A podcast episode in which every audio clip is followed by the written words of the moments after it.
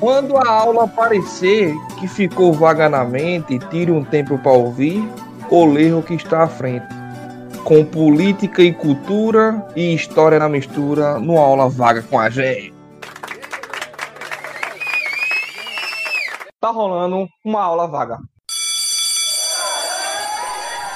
Alô, alô, pessoal. Estamos passando aqui para deixar um recadinho antes de iniciarmos o episódio.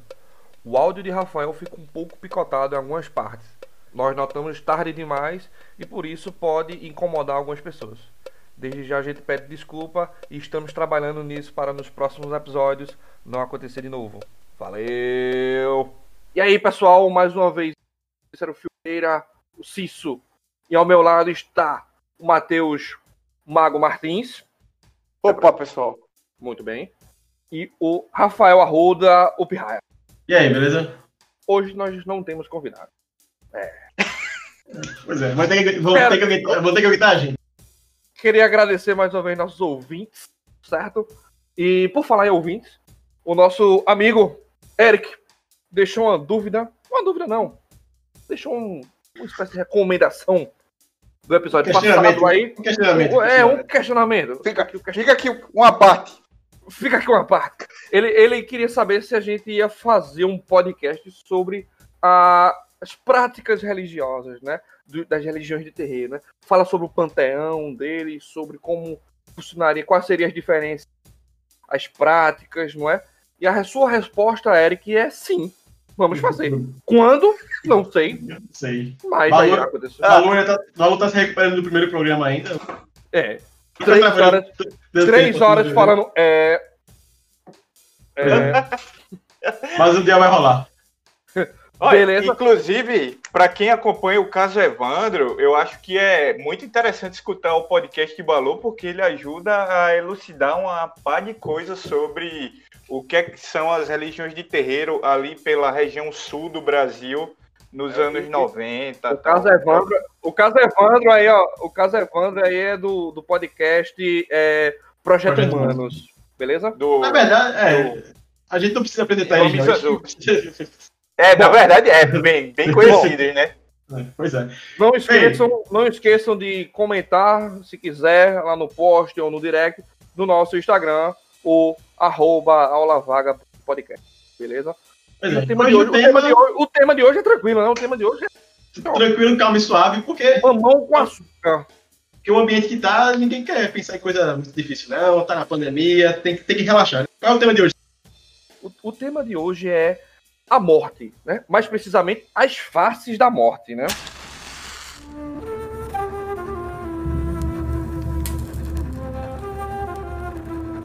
Cumpriu sua sentença. Encontrou-se com o único mal irremediável. Aquilo que a marca de nosso estranho destino sobre a terra. Aquele fato sem explicação. Que iguala tudo que é vivo num só rebanho de condenados. Porque tudo que é vivo morre.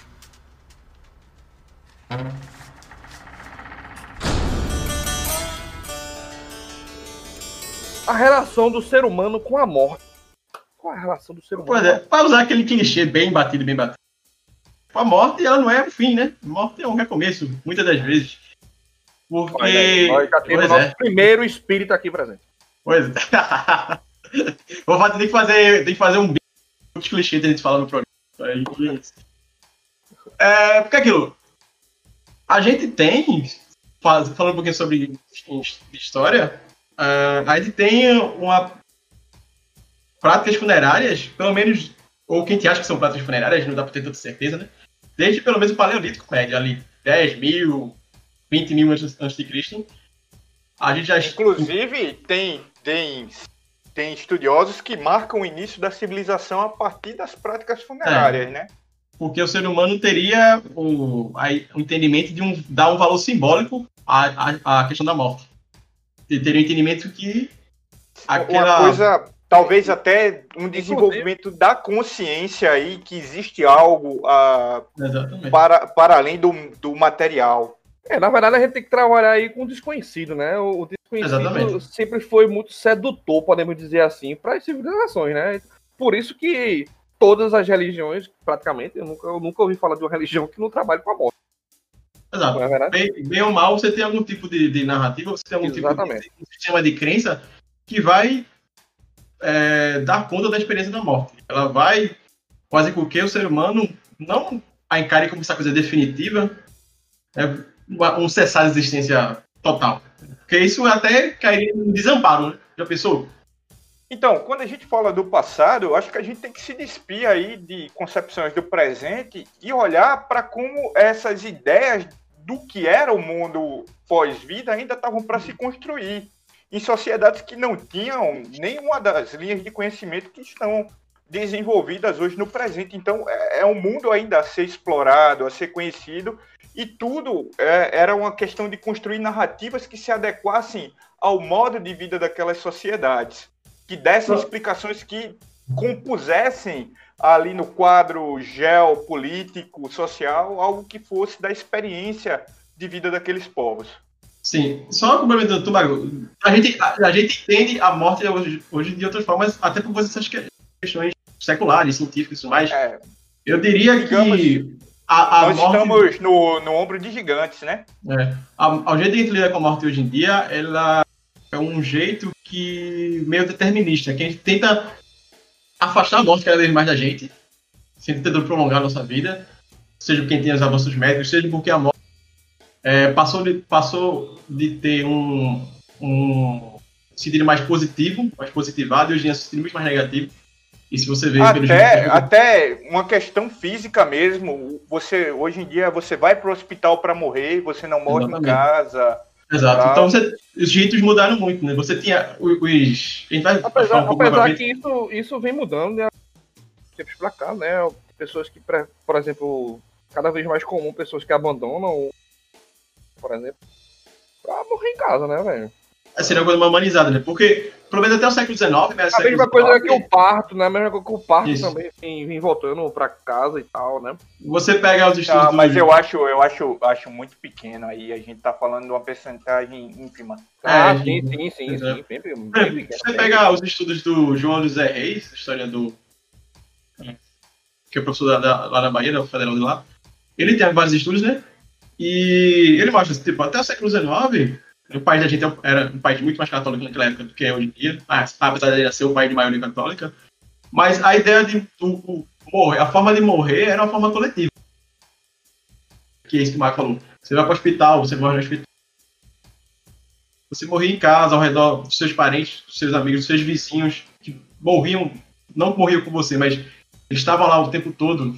Quando você passava dessa. Se, se assistia à morte, né? Assistia à morte, Nos né? dois sentidos, tanto de Porque ver se- como de É, auxiliar. E se festejava essa morte, né? É, porque era o ritual de partida da pessoa. A pessoa tinha que ser acompanhada, tinha que ser feito sacramento religioso. O padre tinha que ir lá, dar esta emoção. O, era, havia mesmo um tipo de procissão até a igreja, que se enterrava, né? Chão das igrejas, não tinha muito cemitério na época. A, a, a ideia de cemitério fora da cidade, organizadozinho, é uma coisa que foi uma grande, uma grande cisão, né? Que é aquela ideia que É, você é. vai começar É a, a, importante, a é importante burguesar a É importante a gente. Isso aí a gente vai falar um pouco mais tarde sobre o papel da, das transformações sociais ali da Idade Média, quando a gente for falar mais especificamente do purgatório.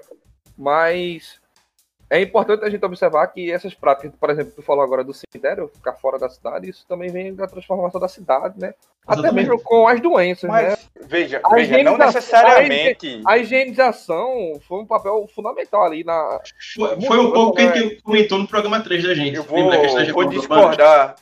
Vou discordar dos senhores, porque. Fica, aqui o no- questionamento. Fica aqui o questionamento. Fale, Mas deixa eu fazer a minha discordância, por favor. Você me permite? Fale, fale. Fala aí. Porque, porque na Mas Grécia já digo que tem. discordo de sua discordância. Vai, fala aí.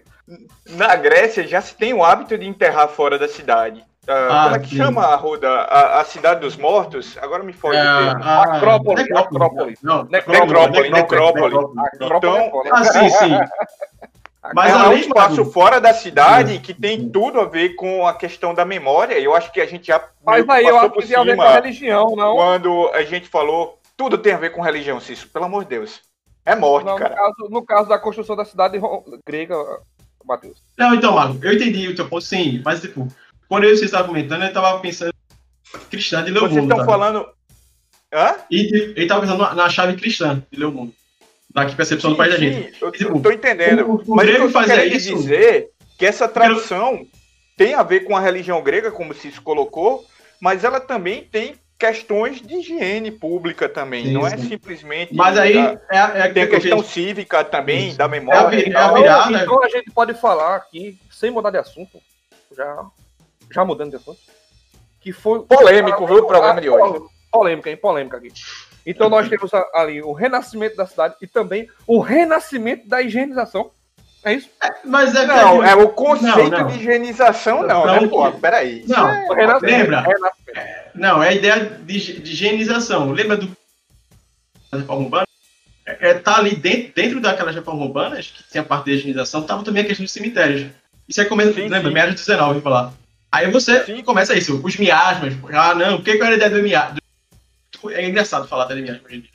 Que você achava que os odores, os, os cheiros ruins que exalavam dos cadáveres e tudo mais, principalmente se fossem seres humanos, isso causaria doenças e tudo mais. Então, e é tudo isso você tem que purificar o ar e tal. Então, se não podia. Porque como é que se enterrava a gente? Se enterrava as pessoas no chão da igreja, literalmente. Tipo, você ia pro culto, ah, pra- culto não, pra missa, né?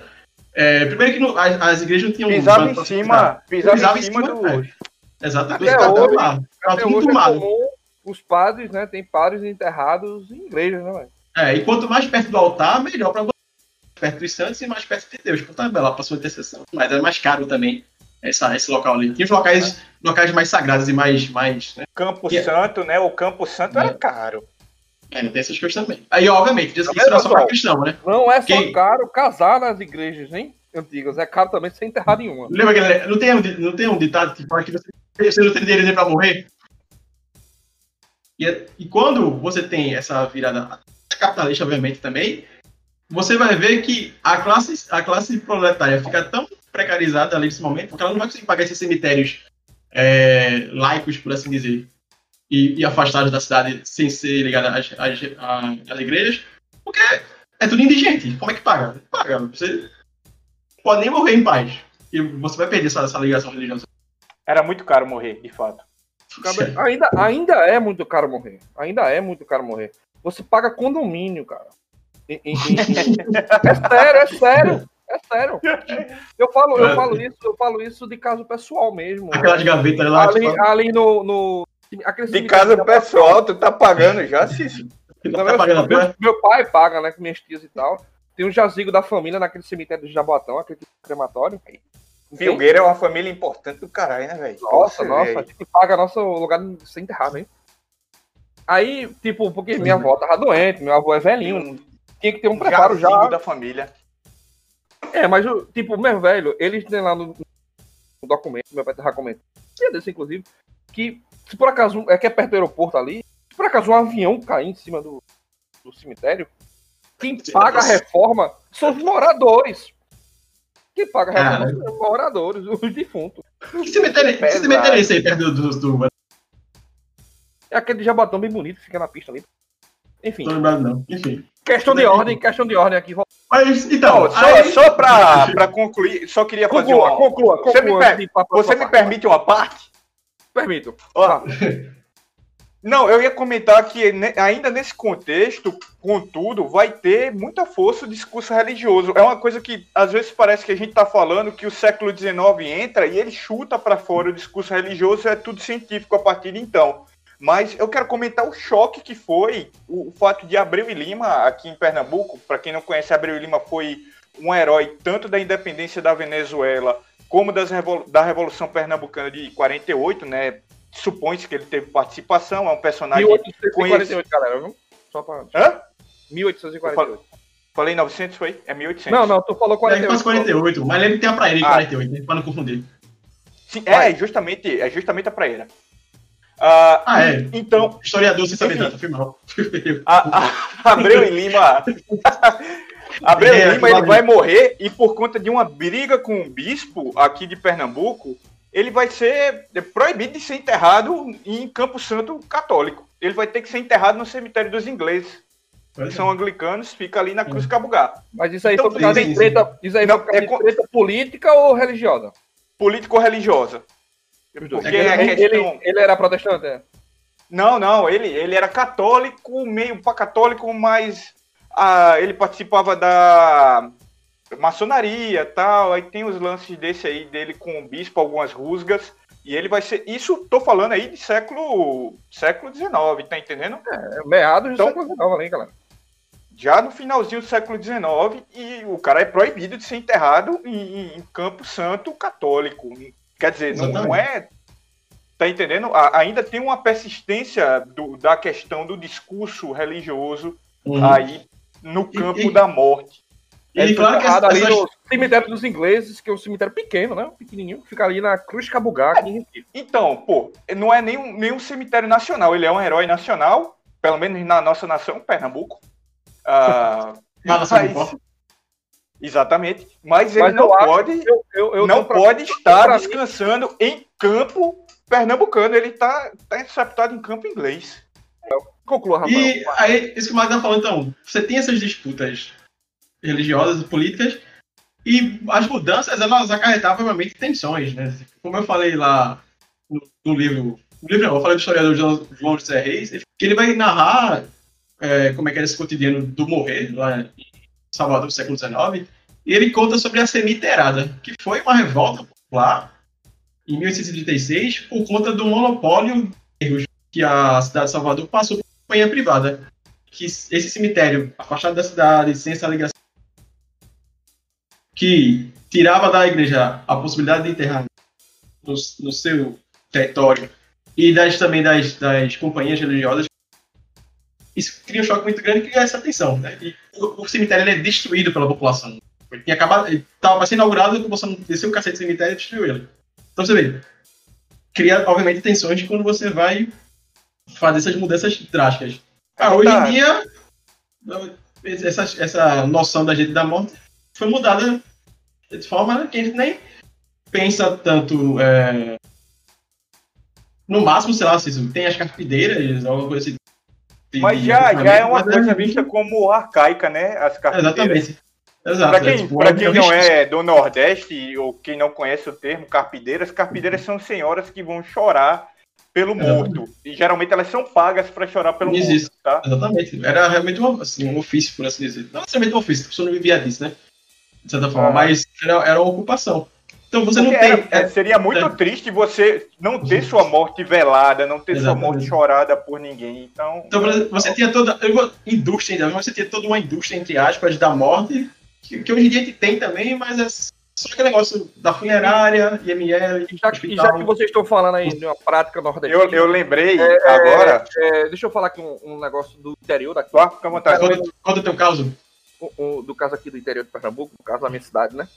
É, como meu pai nasceu na zona rural, de uma cidade muito pequena, né? ou seja, era 15 quilômetros entrando na, na zona rural da cidade, tipo, para um sítio, para um pessoal de um sítio se encontrar com o pessoal de outro sítio e tal, teria que ser assim, novamente, em velórios. Velórios era o, o local de encontro, velho. Onde tinha café, tinha, tem bolo, tem velar o morto por Uma caninha, né? Às vezes, às vezes, né? Depende da. da- da- Depende da- do morto. É, depende do morto. Então, tipo, e eles viram à noite, né? Se a pessoa morreu durante o dia e vai ser enterrada no outro dia de manhã, por exemplo, eles viram à noite lá dentro da casa da pessoa, de hora em hora tem oração, tem aquelas rezas, não é? E no caso da minha cidade, minha mãe seria uma de, de- essa prática aí mesmo, dessa, dessas senhoras, mas não? Carpideira? As carpideiras. Minha mãe seria uma carpideira meio que diferenciada, né? Porque ela não ia pra Ela chorar, era free. ela ia pra fofocar. minha mãe, ela- todos os enterros que tem ali no interior, na minha cidade, ela A minha vai. avó, minha ela avó vai também era acostumada a arrumar o corpo do morto. Não, não. Minha mãe ia pra Também, ficar conversando. E e eu vou pra ficar conversando, porque exatamente é um evento social. Exatamente. Ah, é sim. É. Exatamente. Pronto. Aí, esses aí são resquícios, você ver. São coisas, tradições seculares que você Eu- encontra esse resquício aí, que muitas vezes você encontra também na, na questão da religiosidade. Se você vai para a igreja católica com Constituição, ela não vai fazer mais isso hoje em dia. Só é para não passar batido, Mas, só, Sério, se Só para não passar batido, eu queria, queria mencionar, agora que a gente está falando de, de cemitério, cultura popular brasileira, ah, três, três coisas que me lembraram muito quando a gente estava discutindo aqui. Primeiro é Antônio Conselheiro, né? Porque tem-se aí na, na biografia dele que ele costumava a, a caminhar em medicância pelas cidades do interior do Nordeste e aí arrebatava fiéis e tal mas o ofício dele era realmente reconstruir os cemitérios. Eu, assim, acho bem interessante essa perspectiva, porque isso também é uma questão de dignidade de reconstruir memórias, né, tal, tem todo esse Uhum. tratamento, pá. E outros são dois produtos culturais que eu acho muito interessante se relacionam de alguma forma à morte, ah, que é o, o Bem Amado, né, que é um, foi uma novela da Rede Globo, virou minissérie, que toda, toda a narrativa se dá em torno da inauguração do cemitério num- numa cidade do interior e que não tem morto para se enterrar. Não se E fazem também- mais novelas como antigamente. E também do, do Quincas Berros d'Água, do, do. Acho que é do Jorge Amado, né? Jorge Amado, Jorge Amado. Eu sempre muito legal. Isso aí é o, é o- é o do carinha morto, né? É, exatamente. É, O é, que- então, que ele d'Água- morre e a galera leva ele, tipo, é um morto muito louco, muito Exatamente, louco, morto muito, muito louco. Muito louco, muito, muito louco, boa ideia. Plágio, plágio descarado do King de Berro E é muito boa a história, velho. Caramba, que é, é sensacional. A Bahia me parece interessante, de repente. Não tenho mas sim medo de morrer. Qual seria a diferença? Você há de perguntar. É que a morte já é depois que eu deixar de respirar. Morrer ainda é aqui, na vida, no sol. Bom, agora vamos falar um pouco sobre a morte e suas representações. Obviamente não tem como a gente falar todas as representações de morte, todas as interpretações que tem nas religiões sobre morte, né? Então, a Primeiro gente- porque a a gente gente não trouxe- sabe. É, exatamente. A A gente, gente não sabe. então a gente decidiu selecionar, a gente decidiu selecionar algumas, certo? De vários locais diferentes e conver- conversar um pouco sobre elas. E o primeiro aqui, o primeiro ponto que a gente vai falar é sobre o Dia de los Muertos lá no México. Então, na verdade, o Dia de los Muertos, é, às vezes, ele transpassa a, a cultura mexicana. Tem, tem algumas ah, religiosidades ah, latino-americanas que se relacionam também com ela, inclusive na Bolívia, que não tem nada a ver com a cultura mexica, que seria a cultura base, ou, ou a cultura tolteca, seriam culturas bases para essa tradição. Mas a que a gente conhece mais é a, a mexicana, então a gente vai falar mais sobre ela. É largamente exposta na cultura popular, inclusive em desenhos. É, eu, eu diria que é assim um, um, um cartão postal do México, talvez, Uhum. no nível Sim, que o carnaval é um cartão postal do Brasil. É, exatamente. Sim. Tatuagens, né, cara? É, é- virou comum tatuagens referência ao Dia dos Muertos. Né? É, em escolas, professores de espanhol fazem muito É, é verdade, é verdade. no Halloween. É, Outra escola que eu trabalhei mesmo, a professora fez isso. Bem, o pessoal usa o Dia dos, dos, dos Muertos lá no Halloween americano. Então, velho, é, o Dia de los Muertos é, de certa forma, um- um- uma hibridização aí da cultura tradicional ah, mexica, tolteca, com a cultura cristã, né, católica. A gente vai ver aí que são elementos ah, de várias culturas e tem muita coisa que vai se desenvolver, na verdade, a partir do século XX, com representações artísticas. O México ele vai ter um desenvolvimento exponencial de um- uma cultura artística muito voltada para elementos ah, locais ali no século XX e o Dia de los Muertos de certa forma vai estar envolvido nesse quadro de um modo geral. A base dele mesmo vem de tradições da, da morte dos astecas, né? Os astecas ali eles tinham um, um sistema de crenças que relacionava o o lugar que você ocupava no pós-vida com a- o modo que você morreu. Então, se você morre com alguma coisa relacionada à chuva ou água ou relacionado a raios, qualquer coisa desse tipo, uma doença que eles pensem que tem alguma relação com a água, ou alguma ferida que abre e solta pus, geralmente você vai para Tlalocan, que é o paraíso de Tlaloc, que é o deus da chuva. Já se você morre em, em espaços relacionados com a guerra, ou então pa, parindo filhos, qualquer coisa do tipo, você vai ocupar o Omejocan, que é o, o paraíso do sol, presidido pelo Huitzilopochtli, é o deus da guerra, o deus solar deles. E por fim tem o dia dos tem, tem o espaço dos mortos mais naturais, que é o Mictlán, que é o que se relaciona mais com o, o Dia de los Mortos no México. É, e tudo isso ele vai ser resgatado de uma forma numa cultura funerária que tem muito mais a ver com a lembrança e com a memória afetiva daqueles que partiram do que propriamente com a tristeza da morte. Ah, é uma espécie de nostalgia. Tem, tem um, um pouco de tristeza, mas em si é uma celebração muito viva, é uma celebração muito colorida. O que, eu, o que eu ia dizer é que tem elementos muito característicos da, desse Dia de los Muertos, se destacam a questão, Cício já mencionou até, de, da la calaveiras e tal, são símbolos uh, muito clássicos de, dessa efeméride, e elas estão muito relacionadas com, com as obras do José Guadalupe Posada Aguilar, que é um folclorista, um, um costumbrista, com, ah, Maria, essa palavra é difícil, costumbrista, ali do, do é um início desenhista, do século XX. É? Não, ele também é desenhista, tá? Ah. Ele é, é ilustrador. Para quem é de Pernambuco, ele é tipo o Juan Pablo Borges. Ah, é um, um litógrafo, ele faz muita litogravura, tal, caricatura. E ele vai ser o principal responsável, talvez, por divulgar essas imagens das caveiras ah, na cultura popular mexicana, caveiras muito coloridas, tal. E isso acaba sendo integrado, de certa forma, Eu gosto muito da Ah. pronúncia que, que eles dão, né? Calaveiras. Acho bonito. calaveiras. Aí tem uma calaveira que é bem conhecida, né? Uma personagem do, dos desenhos dele, que é a Lacatrina. Lacatrina, ela é realmente aí uma personagem muito comum do... Eu posso dizer folclore, Arruda? Do folclore mexicano Eu não sei. relacionado ali. Quem sabe de folclore é isso. É Cício mesmo, né? Cício pode ser folclore? Não sei. Vamos, vamos, usar, vamos, usar, vamos usar cultura, que ele tem erro. Da Bota cultura, cultura pronto, ótimo. Da Tem- cultura mexicana. Tem que saber aí onde é- até que ponto, né? Entendeu? É, sim, sim, Tá se perfeito. apropriando da cultura. Agora, lógico, a gente, tá, a gente tá conversando aqui, a gente tá falando muito por alto. A- Essa, essa, essa cultura do Dia de los Muertos, ele vai divergir de um lugar para outro do México. Agora, de um modo geral, o que é que se faz nesse dia? Se lembra a memória do- dos mortos Mas e se alimenta. Como?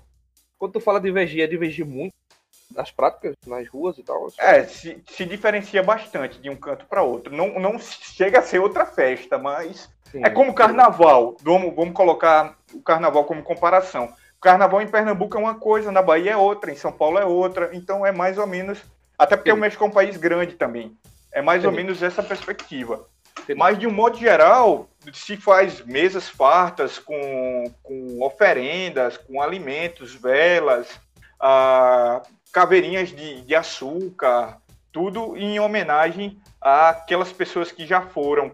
ah, pequenos altares em casa em homenagem àquelas pessoas que já foram, agora tudo muito colorido.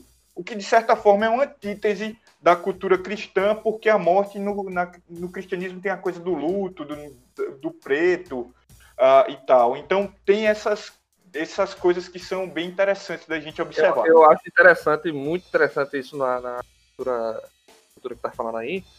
É, é como vira uma festividade, né? diferente demais, por exemplo, do dia de finados daqui do Brasil. Muito diferente a forma como eles encaram a morte. né?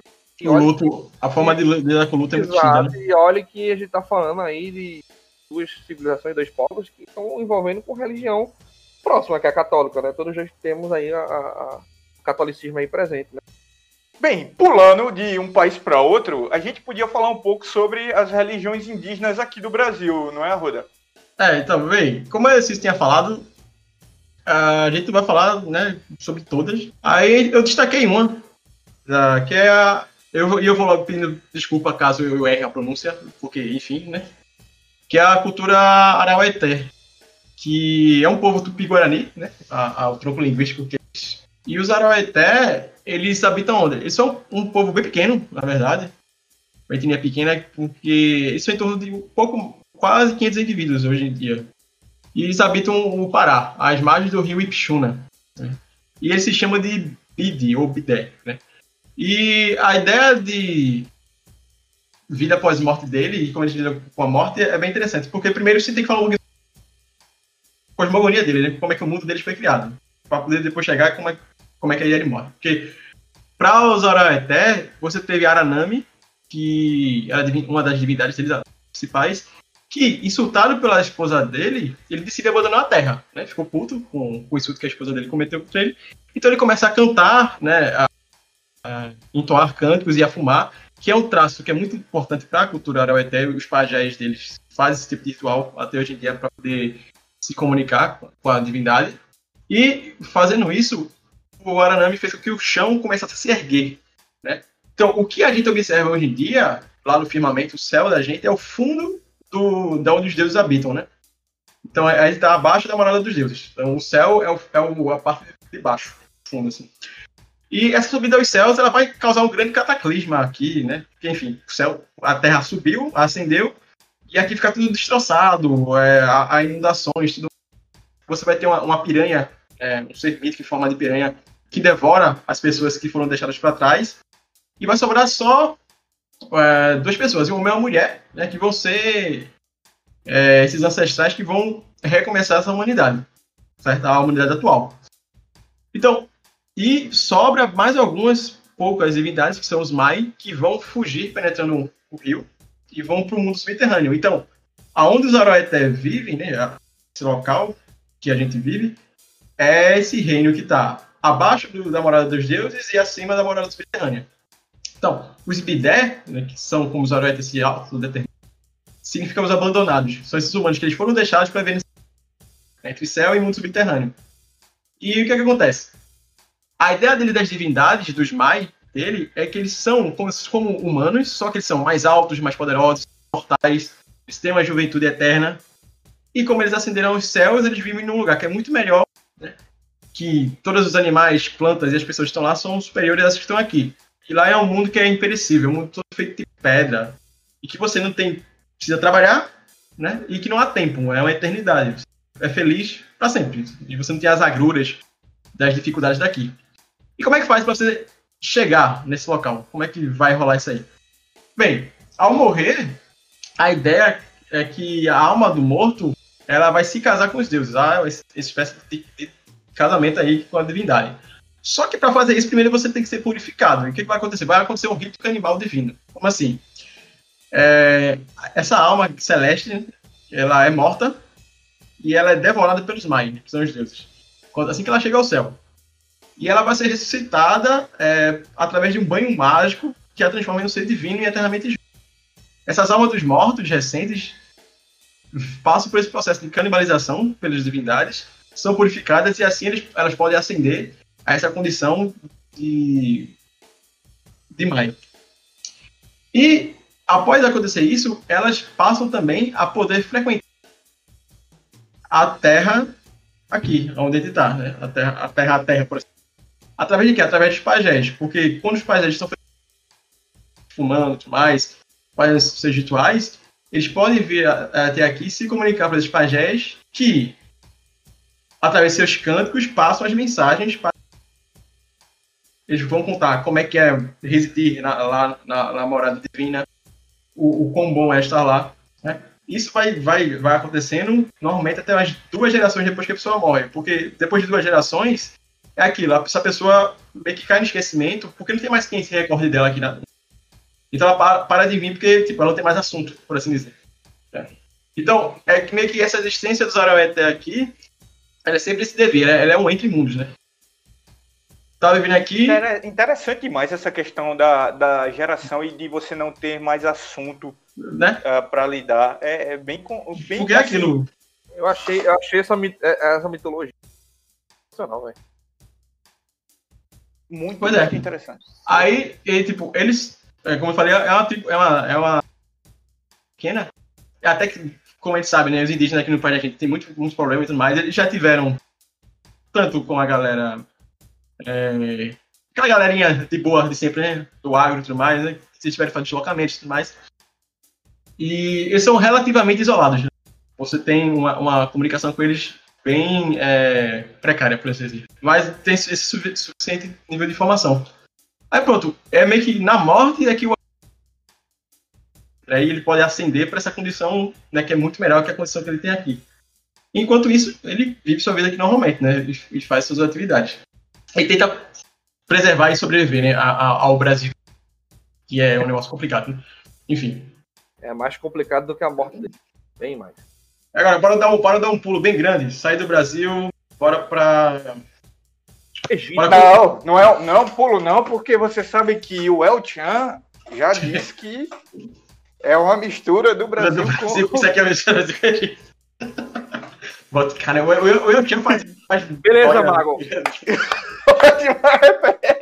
Tô pegado. Parabéns, parabéns. Cara, é- alguém tem que fazer, se já não fez, um estudo antropológico do El Chan.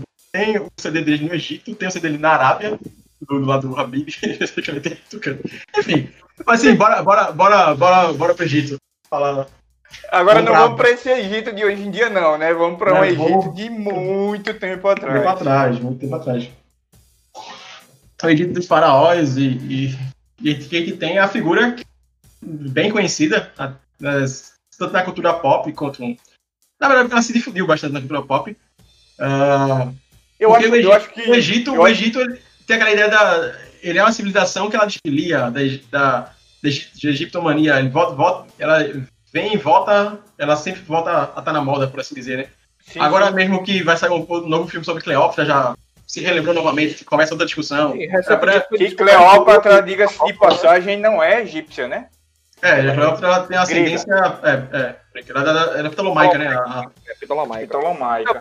Sarcófagos foram descobertos. há sim, sim. É, é, que o pessoal abriu, falou aquela E aí tem, eu acho que a, a figura da, da cultura pop que a Rudy ia falar e talvez passou por cima, se falou, não escutei, é, Não, é a não, vai. múmia, né? A múmia Sim, sim. que é, é realmente aí um- um- uma das figuras mais icônicas quando a gente fala da cultura do Egito Antigo. Uhum. E acho Sim. interessante a gente conversar um pouquinho sobre como é que É. surge é, essa imagem Os ah, egípcios dentro da cultura. eles não são os únicos a fazer um processo de algo parecido com seus mortos, mas eles são, provavelmente, provavelmente eles são os mais conhecidos, né? Assim, a nível mundial.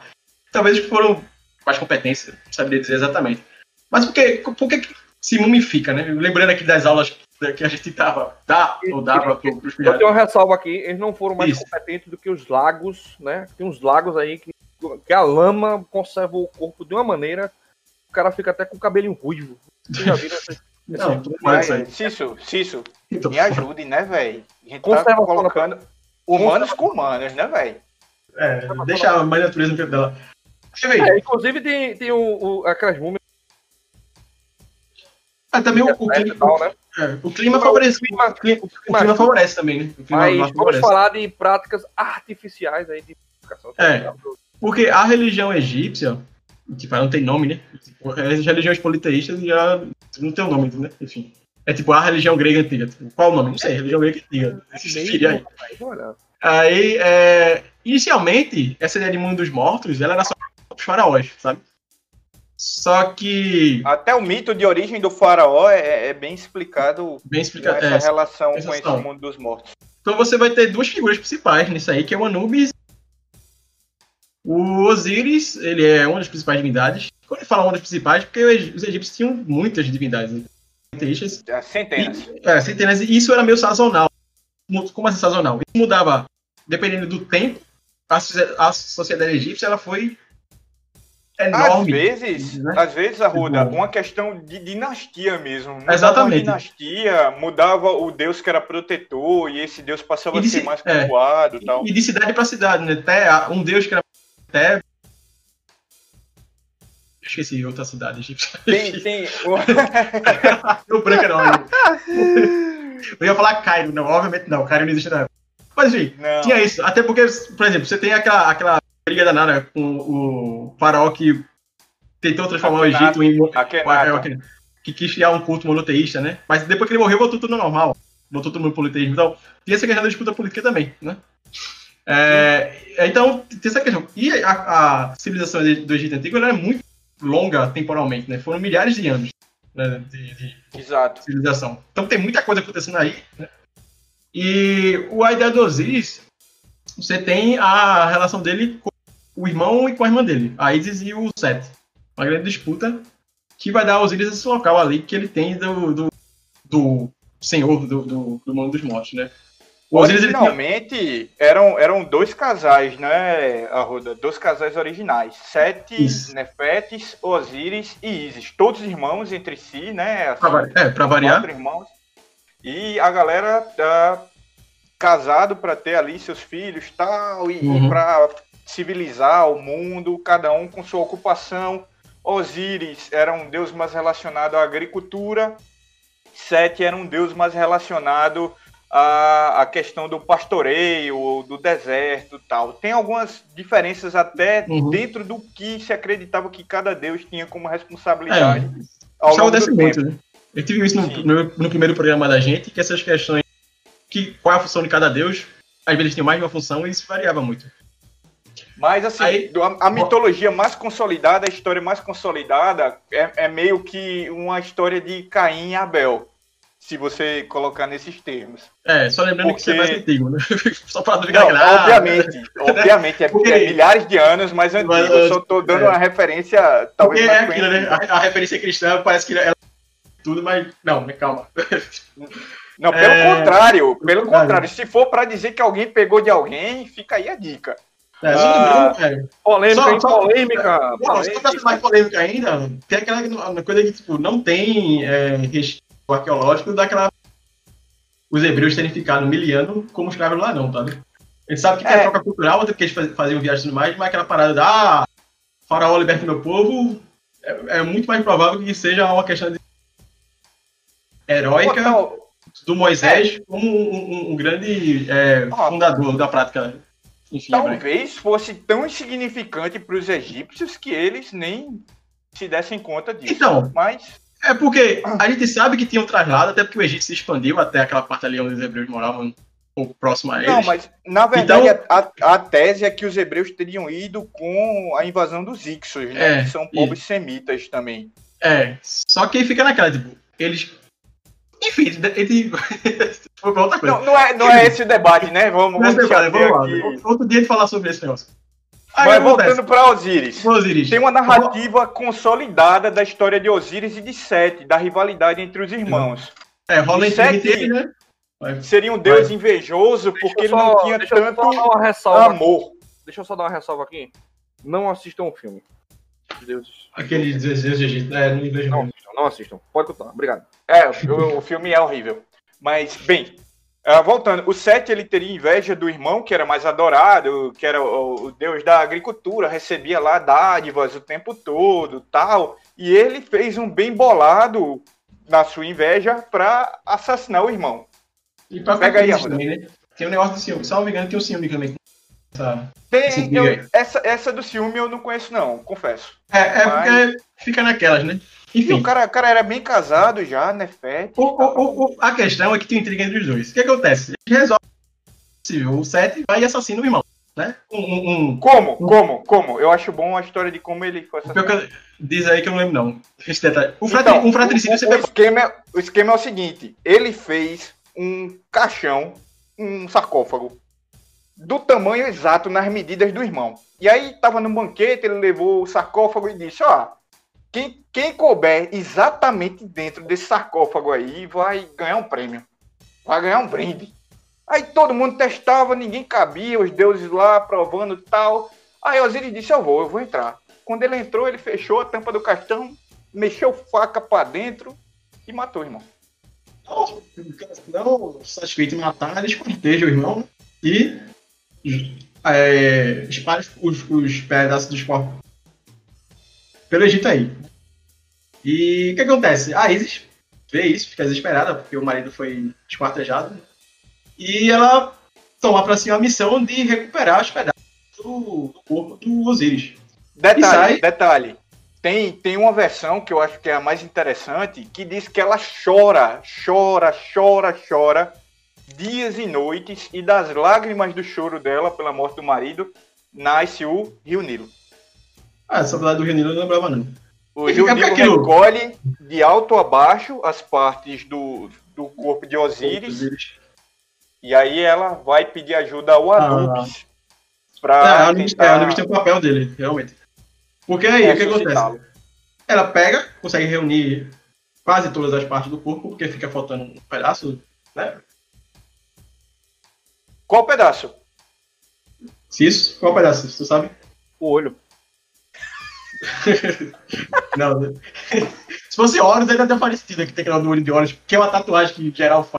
Ah, fica faltando que- Bilal, Bilal, Bilal. É, é, fica faltando. Aí ele- ela resgata, resgatou o que deu, e o Anubis, ela, ele, ele tinha é, essa questão da mumificação. Ele, como ele tinha nos seus afazeres divinos, ele era meio que o deus da mumificação, né? E protetor desses rituais de embalsamento. Aí fica naquela de... É, só pra citar, o, o Anubis ele é um deus que ele é representado como um homem com a cabeça de chacal. Isso, exatamente. E aí, chacal é um animal carniceiro e talvez tenha-se uma relação aí da, da cultura egípcia de observar o- os corpos dos mortos que ficavam no deserto e que de repente aparecia o chacal e no outro dia não tinha mais corpo do morto.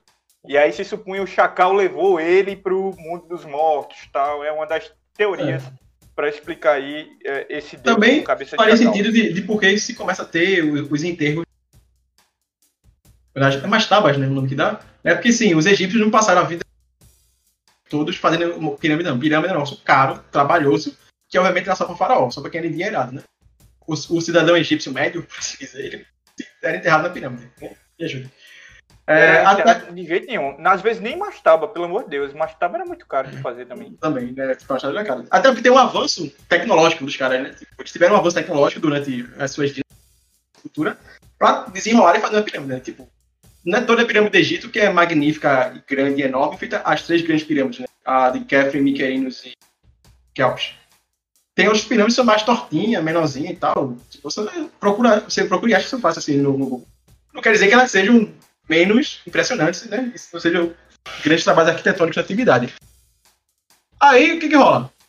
O Anubis, ele vai ajudar nessa questão da mumificação e de, de juntar os corpos dos, o corpo dos Osíris ele, e ele é ressuscitado. Isso aí, ele consegue voltar à vida. Só que ele passa a ser esse senhor ali do mundo dos mortos. Ele, Ele não aí- pode voltar para o nosso mundo, mesmo É, ele ele, ele estando ressuscitado. Sim. E a ideia do mundo pós-morte egípcio, ela sempre teve ali. Eles tinham essa noção que a alma ela passava para outro mundo. E é aí que vai ter o Anubis meio que vai ser essa divindade que vai cuidar da mumificação e dos embalsamentos, como ele fez com, com, com Osíris, que vai ser a primeira múmia. Por isso que daí se, se reflete na sociedade essa prática. Que obviamente é uma prática que quanto mais rico você fosse, primeiro que é só para rico, mas depois muito popularizada. Mas o nível, o tipo de mumificação variava de acordo com o seu poder financeiro, né? Tinha mumificação classe A e classe C, por assim dizer, classe B. Né? Bem, era, era um trabalho técnico, né? Que exigia um conhecimento. Né? Não à toa, os egípcios tinham um conhecimento para a época deles de medicina bem, bem interessante mesmo. É, e ele vai cuidar disso aí, né? E o Osíris, ele vai ficar no mundo e ele faz é, o trabalho de fazer o meio que o juiz. Aí, por que se juiz da alma dos mortos? Então, por que, que se preservava o corpo? Porque o corpo ele precisava meio que se dos mortos ficar lá no outro mundo, né? É, o corpo preservado dava a capacidade da alma se manter também preservada. O corpo preservado dava a oportunidade da alma se preservar também lá no mundo dos mortos. Aí o que ocorria? Quando a alma chegava lá, o Anu, chegava lá não, o Anubis pegava a alma pela mão, por assim dizer, e levava até é, da necro outro mundo. Chegava lá, ela ia ter que passar por algumas provações e ia ela ser julgada. Que aí tem aquela uma cena que basicamente todo professor de história quando eu falar de Egito mostra para os alunos já, mano. Isso, isso. Acho que você É já o fizeram. Tribunal de Osíris, né? Tribunal de Osíris, né? Em que o, o coração do, do morto é, ia ser pesado numa balança e do lado tá o coração do morto, do outro lado tá a pena. Se ele era uma digna de ter um, um pós-morte, é bom, né? Por assim, não exatamente no paraíso, né? paraíso tem a conotação muito cristã, mas, enfim. E caso ele não, o, o coração dele fosse pesado demais, ele era devorado por uma criatura. Pelo, pelo monstro do Nilo. É, exatamente. Que eu tenho um nome específico, mas aí É, eu vou ficar devendo. Eu vou ficar devendo. É. Tarefa de casa pra vocês, enfim. Aí, então, aí, tipo, esse mito de Osíris, ele é, vai ter essa. Ele vai ser essa primeira múmia. E vai, vocês, vocês, como ele tinha falado naquele primeiro episódio da Detalhe, o, mito, primeiro ele conta a faraó, história da criação de algo, não é isso? Não, aí tá aí, tá aí. O mito que O- ensina a criação da prática da modificação.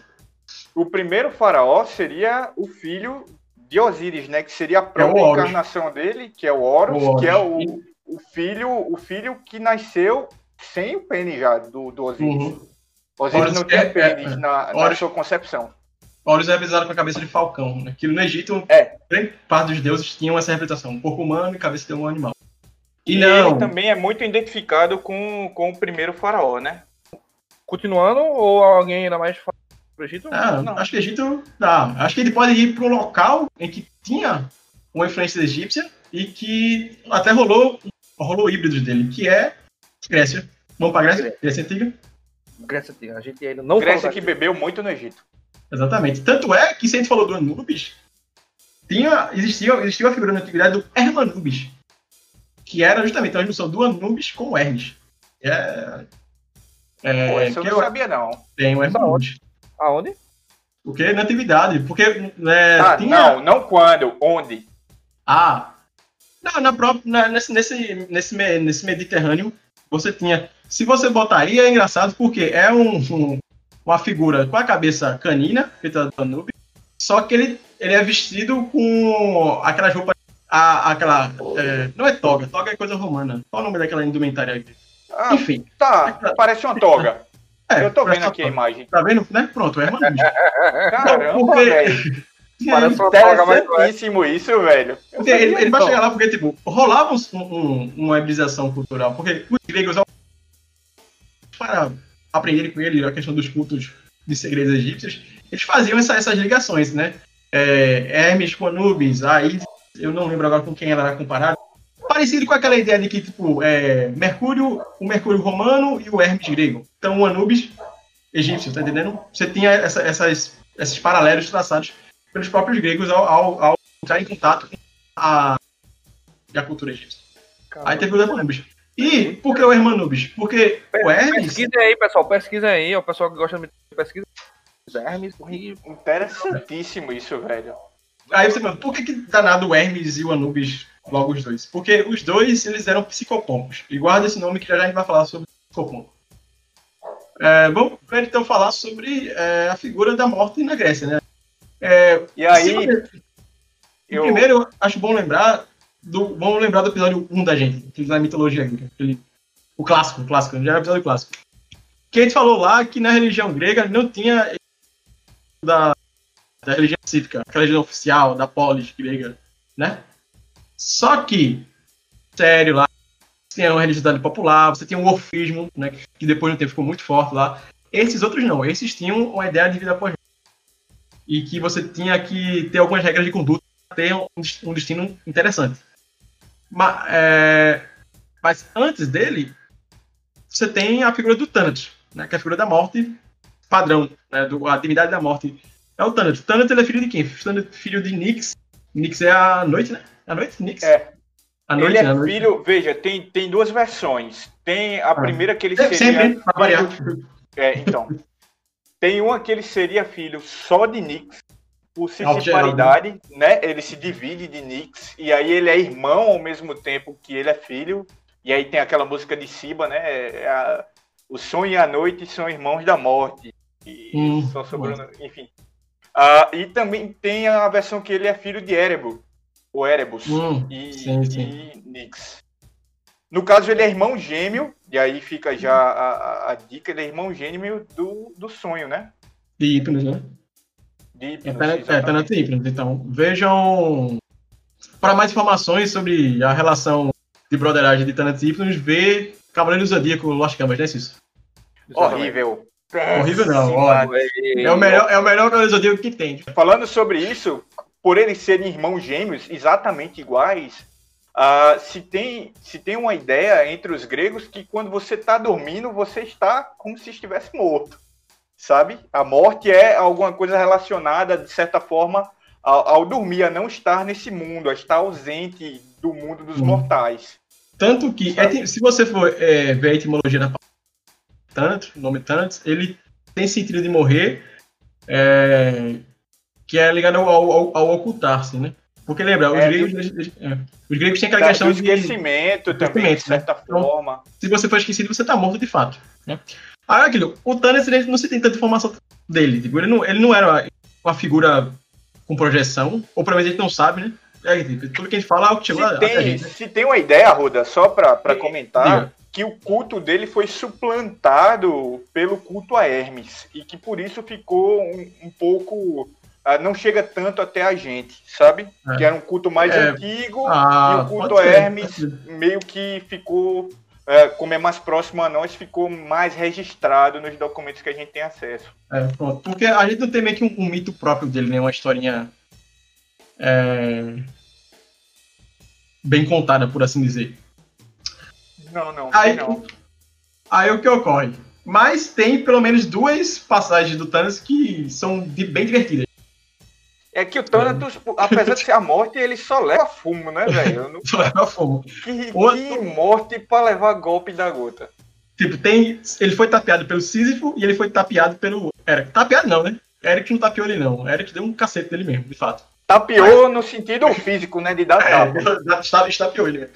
A, a, eu vou contar de Eric e falar desse. A de Eric foi assim. Porque Eric é o nome grego dele. É, é, bem, não precisa apresentação, né? quem ele é, quem ele foi. E o que acontece? Ele teve, tinha um amigo dele, o rei, que ele. A rainha dele, a mulher dele morreu, a rainha Alceste. E o Hércules tinha ele em grande conta, em estima, porque ele tinha ajudado eles nos trabalhos e tudo mais. E vendo o desespero do amigo, o Hércules ele vai até o, o mundo dos mortos, porque dava pra fazer isso, né? Uma caminhada, por assim dizer.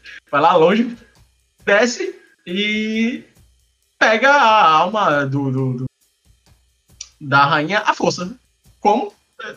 Pegando literalmente a força. O Thanos ele aguenta com Hércules não, perde, leva as tapas. E ele traz a rainha e ela ainda volta novinha, porque, enfim, deu um reset na mulher lá. Pronto, ficou todo mundo, ficou todo mundo feliz. Hércules, o Hércules ajudou o amigo dele, o rei Adameto teve a, a rainha dele de volta, a mulher ressuscitou, por assim e Thanos ficou sem, sem seu trabalho de ter concluído, né? E tem Sísifo, né? Fala, tu lembra de Sísifo, Marco? Ah, Sísifo é um dos caras que Zeus pegou, pegou raiva dele. É, Zeus era fácil de pegar raiva com qualquer pessoa. É, né? é, Duas coisas que Zeus fazia era pegar... comer gente e pegar raiva de gente. Era basicamente a função de Zeus. Comer gente no sentido de transar. Quem comia gente literalmente era o pai dele. É, é, é, é, bem lembrado, bem lembrado. Nesse sentido, sim. É, e é, Zeus pegava com Sísifo, porque Sísifo foi caboeta, né? Foi caboeta. Exatamente. Porque. Mas, você quer contar Zeus... a história dessa parte? Fica à vontade. Pronto, Zeus, pra variar, tava dando as voltinhas dele. E ele se engraçou. A filha com... de Azopo, né? De Azopo. A filha de Azopo. E levou ele embora. Ah, levou a mulher embora. E outras se transformou em águia. Quando você vê uma águia voando perto da sua casa, meu amigo, tenha receio, porque Zeus está tá, tá por ali. Vá pro lado da amada, vá pro lado da amada. Aí. Ou do amado também, né? Porque é, Zeus não, não é, faz é, nenhuma distinção, não. Aí, Cismo, Cismo caboetou. Não tem festa ruim, não. Cismo caboetou, Zeus prazou, contou com ele que tinha. Aí Zeus ficou, né? Aí, ó, chegou, chegou no Hades lá. Ó, Tantos, vai lá resolver. Exatamente, foi lá no Hades. Tem um espaço do, do, do Hades que o Thanato vive, né? Nix, Erebor vivem todos no Hades, que é o submundo, são as trevas e tal. É, e, e de lá, Zeus manda Thanato para capturar Sísifo. Só que chegando lá, o Sísifo tem um presente pro Tânato, que é um colar. Ó, oh, que colar bonito aqui que eu fiz pra tu, Tânato. Achei tu me levar embora. Toma aí, experimenta. E aí Tânato vai lá de bestão, coloca o colar. Quando coloca o colar, na verdade, é uma coleira. Eita. E Tânato ficar preso com Sísifo. Qual o problema? Sísifo esperto demais, ele não sabe, porém, que ele está comprando briga com Hades, que é o deus dos mortos, e com Ares, que é o deus da guerra, que precisam da morte para consumar o serviço deles.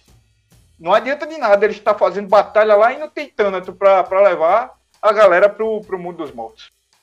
E aí, uh, depois de muita confusão, Hades liberta Tânato e leva Sísifo pro submundo, onde ele será castigado eternamente. Quer falar do castigo, Arruda? Não, calma, ele ainda vai tapear ele novamente, mano. São dois tapeões. Ah, fica à vontade com essa não, parte. Não, ele vai e quando o Tânato é liberado, né, da, da, da... depois de deixar de estar liberado, ele vai lá matar, matar o Sísifo, dessa vez vão, né, de, de, definitivamente. Só uhum. que o Sísifo foi o seguinte, antes de ser morto, ele diz pra mulher dele, ó, oh, mulher, tu não faz os ritos fúnebres os meus ritos fúnebres, né? Que era uma coisa muito importante. Pro... Não faz. E aí, ele, tanto leva ele pro, pro Hades, né? E quando chega lá, ele suplica pra, pra o Hades, é porque Hades é tanto o nome de Deus quanto o nome do lugar. o nome do lugar. Enfim, vamos. E suplica lá, ó, deixa eu voltar pra me vingar da minha mulher, porque ela fez o sacrilégio, ela fez a safadeza, a fuleiragem de não enterrar direito aqui, de cumprir os negócios aqui dos ritos.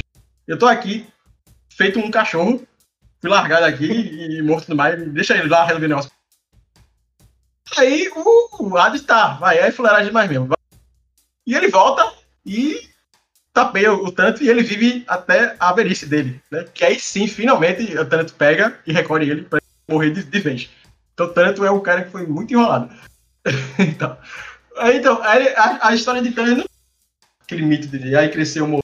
Cresceu, morreu não. Ele crescendo e tudo mais. Ele é uma figura assim, ah, menor. Só, só, só pra falar que, que Sísifo vai ser castigado por isso. Vai, não, né? Não quando vai ele, passar quando impune, não. É, quando ele finalmente morre, agora em definitivo, tá rolando a pedra. Rola a pedra. Ele rola a pedra até o alto de, um, de um morro e a é. pedra rola. Rola de volta. E ele tem que ficar rolando a pedra pra cima eternamente. Daí vem aquela expressão, né? Trabalho de Sísifo. É, de Sísifo é um que trabalho é outra... que Nunca acaba e tal. É, e, e, que é inútil pra caramba. Tipo reuniões na pandemia online. Você não resolve nada e tá lá tipo. Silêncio. Fala sobre isso não. Bem, é, é, é isso. Ó, e o Thanos ele vai ser, tirando a, a. ele aparece também na cultura pop, como ele falou, com o Zodíaco, mas ele também vai ter uma aparições das tragédias gregas, né? Com essa figura funesta, levar os heróis para para seu descanso, ou não tão, nem tão descanso assim eterno. Né? Eu só queria comentar, ainda quem tá falando da Grécia, de como é, essa questão do pós-morte. Porque na religião cívica grega, como eu tinha comentado já, não tinha pós-morte, basicamente. Era isso. Thanos pegou, levou, acabou-se. Mas, depois com o passar do tempo, e. E com a ideia de ofismo e tudo mais, você vai não, você tem que se comportar direitinho, tem que seguir uma, uma regra de conduta. Uma... Porque fazendo isso, você vai ter um local melhor para você ir depois que você morrer. Que aí você vai ter essa divisão em três locais: o Tártaro, o Erebo e o Campos Elíseos. Como é que é? Você morre, Hermes pega e leva sua alma pra lá, a psique. Né? Já mudou, né? Deixou o Thanatos. É, pois é. Exatamente. É por isso que a gente falou que tem o Hermanubis. É daí a, a, a sincretismo, na verdade, hibridização. O Hermes, ele era a divindade que fazia esse papel aí, que é do psicopompo. Já a gente fala de psicopompo, calma aí. E o cara ia lá, chegava no mundo dos mortos. Caronte, que era o barqueiro, né, que levava o morto, né, que pagava ele com obro lá, por isso que se botava. Se não tivesse as duas moedas no olho, o cabo ficava é, preso. O velho Caronte mandava você se lascar falar. Aí ele passava pelo rio, o rio Aqueronte, que era as dores, Cocito, gemidos, Estige, são os horrores, e Piri, Pirivligetonte, que são as chamas extinguíveis. Passou os rios com Caronte, você passa pro Cérbero, que não liga para você, porque Cérbero lá, o cão, o cão de guarda do, do Hades, com três cabeças e ele era enorme, ele só liga se chega um vivo lá. Tipo era, que quando foi lá teve que trocar tapa com ele pra Ou entrar. então se tem um morto querendo sair. É, tá? se for morto entrando, tá tranquilo. Né? E aí sua alma é julgada pelos juízes do Hades para ou Tártaro, que foi, é o local para quem cometeu graves crimes, né? Que é o local permanente, chegou lá, se lascou. O Erebo, que para quem não cometeu faltas menores, né? que dependendo, dependendo você tá, tá lá no Erebor, ou você pode regredir, ou você pode progredir para Campos Elíseos. Então é meio como se fosse um pouco, né? Você tem um tempo lá de provação para você Eu, você eu acho. Posso fazer a crítica a isso aí? Eu acho meio anacrônico aí essa comparação, pô. do purgatório, mas é Do tudo. Não, É. não, não acho que tenha muito a ver. Só para deixar claro, assim, eu acho que é bem diferente a perspectiva. E até porque em determinado contexto, que eu acho que é a maioria do, do tempo que a gente fala de mitologia grega, os Campos Elíseos eram um espaço destinado à memória dos heróis, né? Então era Não, eu vou chegar aí. realmente- Então, exatamente. Essa tríade, como eu falei, ela vai ser estabelecida por influência do orfismo, uma influência órfica, pitagórica e platônica, tá? Que eles mudam a concepção daquela religião cívica grega, a mais tradicional, a das polis. Tá? Ele fica um negócio mais místico. Que por fim você vai ter os Elíseos, que vai ser o melhor local, o local que, de que tem as melhores condutas, pode usufruir lá, que é como se fosse um- uma espécie de paraíso, tá entendendo? Por conta dessa influência tardia, influência tardia do orfismo, do pitagorismo e do platonismo, né? A parte mais mística dessa parada aí. Aí você tem essa outra percepção. Elas eram meio que não exatamente contemporâneas, mas existiam ambas, né? A- na religião cívica grega da Polis não tinha. Mas nessa, nessa religiosidade paralela, você tinha essa, essa conduta distinta, essa, essa ideia de pós- pós-morte distinta. Entendeu? Então, e aí, Grécia era basicamente isso aí. O Thanos sendo tapeado e o Hermes levando a... ia até o mundo dos mortos. E o Hermes com cabeça de cachorro. É, tem o Hermanubis também, que, que foi a descoberta da, da, do, do dia. Herman, Hermanubis realmente me deixou surpreso. e eu tenho a impressão que tu já me falou sobre isso e eu fiquei surpreso também quando Rapaz. tu falou antes. É, ele devia estar bem, enfim. Surpreso dobrado. Vamos para o próximo. Olha. E aí, por ele vai? Olha. Olha, Oiá, ah, sim, Oiá. Oiá, é, então a gente volta pro Vamos voltar pro Brasil. Que a Oiá, ela é uma orixá. Que ela tem esse controle sobre o reino dos mortos. Naquele livro que eu falei, no, no último episódio, a mitologia dos algumas das, das histórias de Oiá. E esse livro é do Reginaldo Prandi, né? Mitologia dos Orixás. E a- a- esse domínio que a sobre a, essa, esse, esse aspecto da vida humana, por assim dizer, ela foi concedida pelo próprio Obaluauê, né, que é a, a, a mais poderoso, para assim dizer assim mais. O que aconteceu? Tava rolando uma festa, né, que tava, os orixás estavam lá se divertindo e tal, que é bem comum, né? Você pode ver que as religiões de terreiro, elas têm idade muito bem é, desenvolvida, por assim dizer. E nessa festa, é, nenhum orixá estava querendo fazer par de dança com o Obaluaí, que ele meio que foi disfarçado. Tava todo mundo assim meio apreensivo. E a Oiá foi e dançou com eles, dançaram muito, se divertiram e tudo mais. E como recompensa, o Obaluaí deu a a Oiá essa, essa autoridade, né? Então ela vai ser a condutora dos Egun, que são os espíritos ou alma dos. E quando ela faz a dança dela, ela já no ar o querer que ela com esse o Iruquerê, ele, ele parece um qual é o nome daquilo, meu Deus? É... O espanador não. Droga, qual é o nome? Você sabe, você sabe o que eu tô É, falando? sim, eu, eu sei, é um espanador mesmo, É parece. tipo, é, parece um pouco. É porque espana. É, é, é porque é mais molezinho, né? É meio se fosse um picotezinho. É aquele efeito de. É, um- é um, é um saião, é um saião de palha, né, no caso. É. Meio- É porque ele é feito com rabo de, de, de bicho, né? Do, de, de, de boi e vaca e tal. Ah, é? Eu pensei que era palha. Eu pensei que era palha. Não, palha é aquele negócio que recobre o, os- a- o rosto, né? Muitas vezes, das- enfim. Bem, aí o Iruquerê, o Iruqueré, enfim, ela, quando ela faz a dança dela, a espanta, espana, ela faz essa, esse esse espanar do Iruquerê, ela tá espanando e tá conduzindo os eguns para outro mundo, né? que é o tirando eles do, do Aie, o Aie é o mundo que a gente usa e levando eles para o plano espiritual. Porque na, na, na religiosidade você tem o Aie, que é onde a está, e tem o Orum, que é o plano de morar. E que, para você se comunicar com os orixás que estão no Orum, você justamente faz. Cada orixá tem uma oferenda específica, um tipo de comida específica que vai ali, né? Um, um rito distinto e tudo mais, né? É, E que é repassado de acordo com a, a tradição. E se você quiser saber mais sobre essas tradições de terreiro, você vai procurar onde, Arruda? você vai ouvir o último episódio da gente, né? Que falou sobre a, a sociedade, como a, as relações sociais, né, na verdade, no, na Legião Terreiro. A gente, como falou no começo do episódio, a gente, vai, a gente tá devendo os ritos e práticas culturais de culto de fato. Mas é a história. Você vai aperrear Balu no. no, Não, no se Instagram dele ele tem. não, não se preocupe, Eric, vamos resolver isso. E aí? Bem, vamos Vamos- trabalhar aquele conceito de psicopompo agora, que a gente estava avisando há tanto tempo. que Imagina falar. que se você não for da área, eu, até mesmo quem é da eu particularmente, de história também, não conhecia até um dia desse o termo psicopompos. Interessantemente. Psicopompos. Sou um cara leigo nesse sentido aí. Então, Então, o que, que seria, o que seriam os psicopompos? Dale, Psicopompo, ao pé, ao pé da letra mesmo, é o camarada que vai encaminhar as almas, que vai fazer o trajeto das almas, que vai carregar as almas de um mundo para o outro. Psicopompo aí? do grego, do grego mago, Psico, pompos. pompo. É a mesma coisa. Não. tu pesquisou. Não, mas, É, é psique, né, pô? Psique é, a alma. é, é, exatamente, a alma. o, o O pompo pompo é é guia, é caminho. guia, condutor. guia. É, O Gaia. caminho, o caminhante. É, e, não, mas em, em nossa defesa, o psicopompos, com a grafia grega, é com Y. Então, É, exatamente. Bem, mas vai Aí- aí.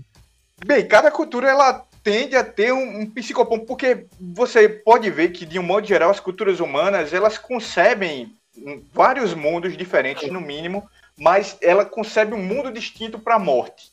Tá? Isso, em geral, é comum às culturas humanas. É como se não participasse dessa questão material da gente. É muito difícil você ver uma cultura que não faça essa distinção. E aí, para fazer esse percurso. Mas, Gabriel, por mais que a distinção, a, a separação, mas é, é extremamente permeável, muitas vezes, porque Ah, não, sim, não significa é. que não dá para ir e voltar. Não. há, há o diálogo, né? Há, há pessoas que são especialistas em fazer isso, como os pajés, os xamãs. O, o, o, normalmente o sacerdote, enfim, da religião, da religião específica, ele tem essa, essa, essa vocação, né? Conversa, conversar com os mortos e tal. Exatamente.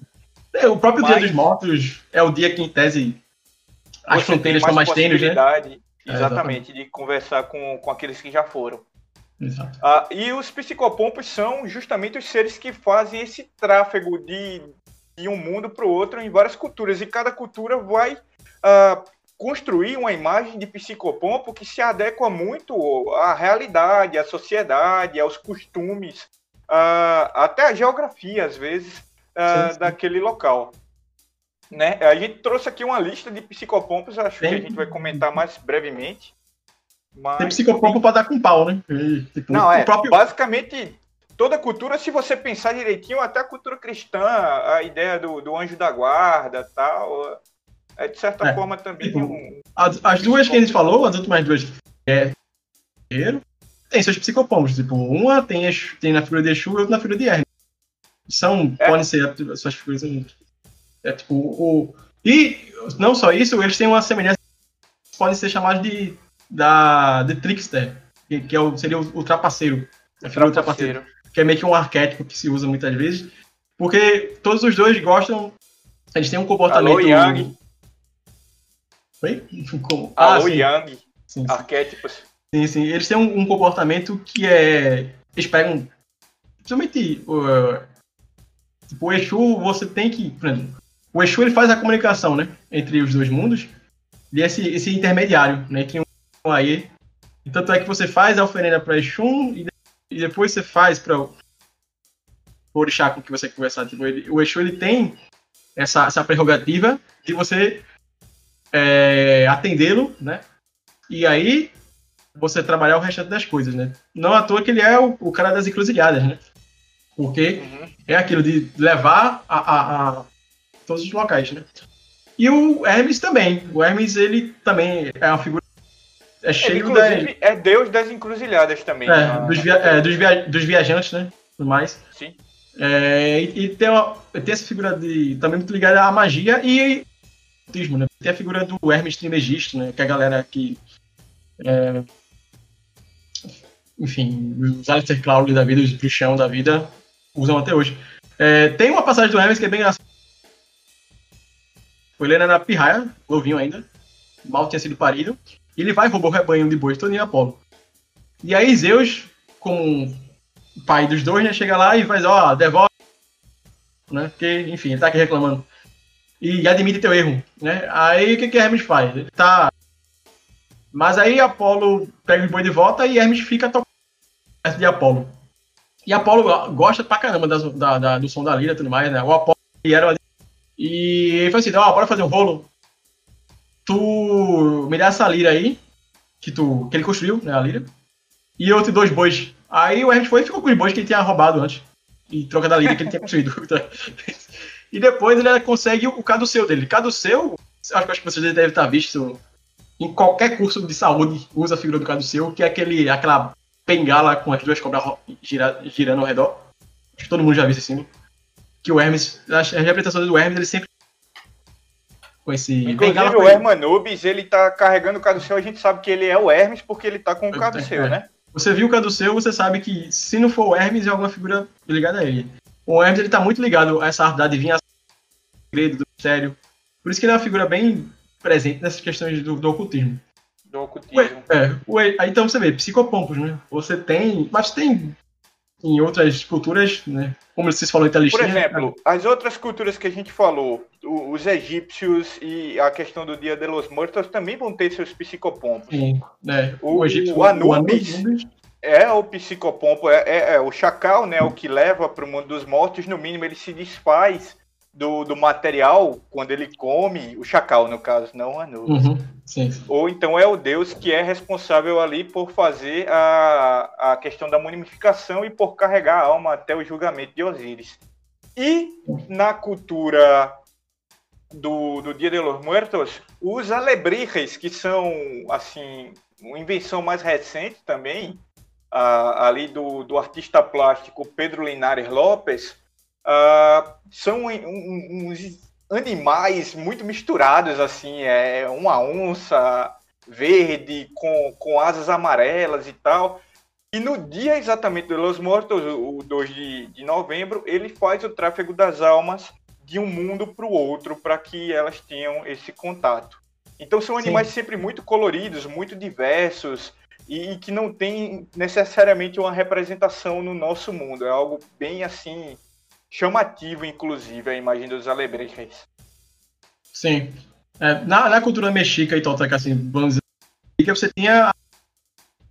Meu, enfim, meu Nahuatl não chega não. Que ela fazia essa condição para o, o Mictlan. É Mictlan? É Mictlan, né? Mictlan. Que era o local. Que era o local dos mortos, né? Na Mexica e tolteca. Aí você tem, você vai ter os maias, você vai ter a Stab, você tem. São inúmeros, você tem Tem as Valkyrias, né? as Valk... É, pronto, as Valkyrias, a gente tem falado da mitologia é, escandinava, né? Que também é uma coisa que é muito presente hoje em dia na cultura pop, né? Você. Infel- Infelizmente, por conta de Wagner, é uma coisa extremamente ligada ao nazismo. É, né? Mas- Wagner, Inclusive, Wagner, Wagner estragou, você fudeu. Wagner estragou é seu uma, obra, é uma obra linda de Wagner, velho. É. Valkyrias, velho. Não é, não é a que toca no começo de Apocalipse, não, né? É, exatamente. É, A cavalgada É, você- das você- não pode escutar isso em Israel, né? Fica a dica. Não discutir isso em Israel. É, de fato, não pode, não rola. É proibida? Não, é. Não, é muito É, mal é, visto. Em Israel, é, eu acho que teve uma polêmica da porra quando foram, foram fazer um concerto de Wagner lá. Tipo, não tem uma lei, tá? Mas, tipo, é totalmente. tá? É, é, é aquela, aquele termozinho. É, É consensual, né? É, um- é um Digamos. tabu, é um, ta- é um tabu. Tipo, você É, é, pronto, é, é tabu. é respeitoso pra caramba. Tá? Pô, o cara é alto tentando ser. Bem, a- Quem eram as Valkyrias? Quem eram as Valkyrias? as Valkyrias.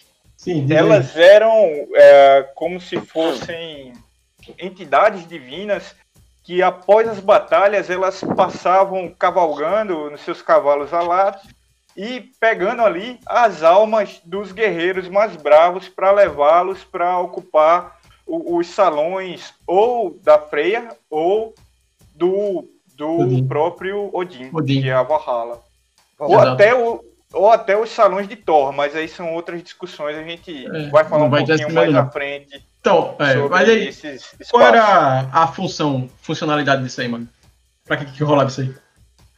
Ah, pra quê? É porque é parte da cultura do, dos povos nórdicos a guerra como uma, uma passagem para esses espaços onde se recrutaria os mais bravos, os mais valentes, para lutar ao lado dos deuses no juízo final que eles chamavam de Ragnarok. Exato, né? Porque se, se t- tinha-se a certeza que o mundo iria acabar. Os Aesir, são essas. O, o Thor, é, Odin, Freya, eles são Aesir, né? Essas divindades aí. Freya é uma Vanir, mas ela É uma não Vanir, já né? existe. Porque já, já era uma tentativa entre eles para não ter, né? Arenga. Interessante. E, e indo pro. pro Não, Oriente- calma. Ah, ainda tem. aí- aí- aí na boquinha, Calma, aí, vai falar. Cortando, Aí o que acontece? O Ragnarok, tipo, aí. eles sabem como é que. Eles já sabiam Pela que ordem, tipo, pela ordem. Pela ordem, questão de ordem. Martelinho aí. Permita uma parte, permita uma parte. Eita, pá. Aí o que acontece? Pegava os caras, né, os mais poderosos, mais fortes, guerreiros, porque essa turma ia ficar lá no, no na Valhalla, né, que é a fortaleza, né, a morada de Odin. Todo dia lá na Valhalla eles guerreavam. Guerreavam, guerreavam, guerreavam. Depois Bebiam se- cerveja, transavam. Depois, depois se banqueteavam, né? Que isso seria o quê? Isso era o treinamento, era a preparação para chegar lá e lutar. Porque sabiam que ia ter uma luta para definir o destino do universo, né? Do... Porque a ideia da cosmogonia é, escandinava é que você tinha a Yggdrasil, que era a árvore do universo, que aí difere um pouquinho quais seriam os nove mundos. Mas vamos se ater, ó, a Mid, seria a terra onde os humanos habitam, né? Que seria tipo terra do meio, por isso que Middle Earth, Terra-média, é, o Tolkien pegava os negócios dali. A Asgard, que é onde tá lá os Aesir, você tinha o Jotunheim, que é onde ficavam os gigantes de gelo e por aí, né? O, o... Qual é o nome da de fogo? É o... Eita, agora tu me pegou Esqueci. aqui, né? É, que o... Pronto, se vocês viram o último filme do o Gigante de Fogo Enorme que aparece no final, ele também, né? Tem Gigante de Gelo, você tem Gigante de Fogo. O Loki, ele era... Não era um não era a divindade dali, da, da, da raça, por assim dizer, do Thor do... Tanto é que ele trai a galera no final. saber, tu quer saber o do, do fogo, é? É É, Muspelheim. É o Muspelheim. Muspelheim. pronto. Muspelheim. É, aí você, você ainda ia ter um mundo pros elfos, um pros anões, enfim. Era um bocado de mundo. O dos elfos Aí no- é um dos mais difíceis de pronunciar, velho. Então é melhor nem. Vadalfadheim. Svartalheim. Alguma coisa Pronto. assim. Aí é, ia ter essa grande batalha que cada um ia matar o outro. Tipo, o. O Já tava Thor- tudo escrito, né? já tava Já tava escrito, tudo é, o. Thor morria brigando contra a, a serpente enorme, que era filha de Loki, por exemplo. O Loki teve uns filhos bem avacalhados. Tipo, um lobo gigante e uma. Só um filho suave. Aí pronto, por isso que você tinha essa, quest- essa noção das Valkyries como psicopompo pra levar essa galera. Agora, e eram os melhores. E, essa- e a galera que morria de doença, que não era um guerreiro tão bom, ia pra onde? Ia pra o Hel, né? Que era um outro mundo lá. Que quem comandava era a Hela, que era uma. Não. É. Queimando pau tem seu arruda. Mas tudo bem. Vamos, já que você tá seguindo aí. Ah, É, deixa, eu, deixa eu dizer um- só uma coisa sobre Hell. Que a gente tem na concepção cristã a ideia de Hell, vem no inglês, né? Como inferno. Até um dos nomes carinhosos aí para Recife, por conta do calor, né? Que é Hellsif. Mas ah, a ideia de inferno do, do mundo dos mortos para os nórdicos não tem necessariamente a ver com um lugar de punição. É simplesmente o lugar daqueles que não foram escolhidos para ir para Valhalla, para ir para os salões da Freia, Uhum. ah, que é o Volks, Volkswagen, se não me engano, é o quem hoje agora o nome. É, parece com, é o Campo do Povo, o nome Ah, da- do Salão da Freia. Ah, sim. Ah, sim. É o campo, não, é o Salão do Povo. Volks, Ele parece um- Volkswagen mesmo o nome do É, por carro. eu Porque, é porque, não, é porque Volks é, é, é povo, né? É, É, é Volkswagen, na verdade, Ah, o nome. Vi pronto. agora. Mas, bem, Pessoal, ou você vai. Esse- esses são os guerreiros escolhidos, né? Ou vai Aí, pro né? Volkswagen ou vai para o Valhalla. Ah, Mas quando você não vai para nenhum dos dois, você vai pro Hell. Não significa que você foi alguém pecaminoso ou que. Até porque não É. tem o conceito de pecado nessa Pecado, cultura. de pecado. É algo muito cristão, sabe? Então tem, é. tem essa distinção aí. Muito Pois é, você, você só peca se você for cristão. Se você não for cristão, Olha aí. você tá liberado, olha aí. Olha aí. Fica a Vantagem. dica. Então, podemos ir pro próximo? Vamos embora? Pausa. Shinigamis. Shinigamis. Vai, Fama. Shinigamis. Ah, sim, Shinigami, Shinigami. Shinigamis. Shinigami, Vamos falar dos Shinigamis. Inclusive, a gente vai falar um pouquinho daqui a, é, daqui a pouco. Vamos falar sobre é, alguns Shinigamis, né? Como, por exemplo, um que é bem conhecido atualmente na cultura pop, que é o do Death Note, né? É um Shinigami. aqui, Lá do, do Death Note. Tem, tem vários. tipo, Nos, nos mangás, E né, A, a outra, outra que a gente vai comentar daqui a pouco também é a Botan. E o Hakusho, que é um desenho Sim. de 90. Ela também Sim, é mas não fala, não, vou falar. Ô, Fê, A figura do Shinigami, ele é uma figura que faz parte do folclore japonês, mas eles vêm a começar a aparecer lá pelo período Edo, ali, pelo menos no século XVII, por ali. É, é, eles têm essa questão de lá e também de meio que ajudar as pessoas suicídio. A ideia de suicídio para o japonês ela é entendida de uma forma distinta para a nossa. Eles têm uma relação bem diferenciada. Novamente, porque não tem as amarras cristãs, né? Porque um dos maiores pecados dentro do cristianismo é você tirar sua própria vida. Porque tem aquela ideia, né? Que, é, a vida é dada e também só pode ser tirada por Deus, né? Você permitir e tudo mais, né? Enfim. Mas não só os Shinigami, então os Shinigami eles vão aparecer ali no período Edo e depois eles aparecem em inúmeras figuras, é, obras da cultura pop, em vários animes, vários mangás, é, de tudo que é jeito, desde de seres para lutar contra os humanos, lá ser, sendo juízes ou não. Né? Mas eu queria falar também um pouquinho, foi uma coisa que eu esqueci, na verdade, antes de falar, Cício, que é sobre é, a figura da Terra, como é que a Terra dos Mortos do, do Japão, né, que é o Yomi, a Terra de Yomi, foi dada.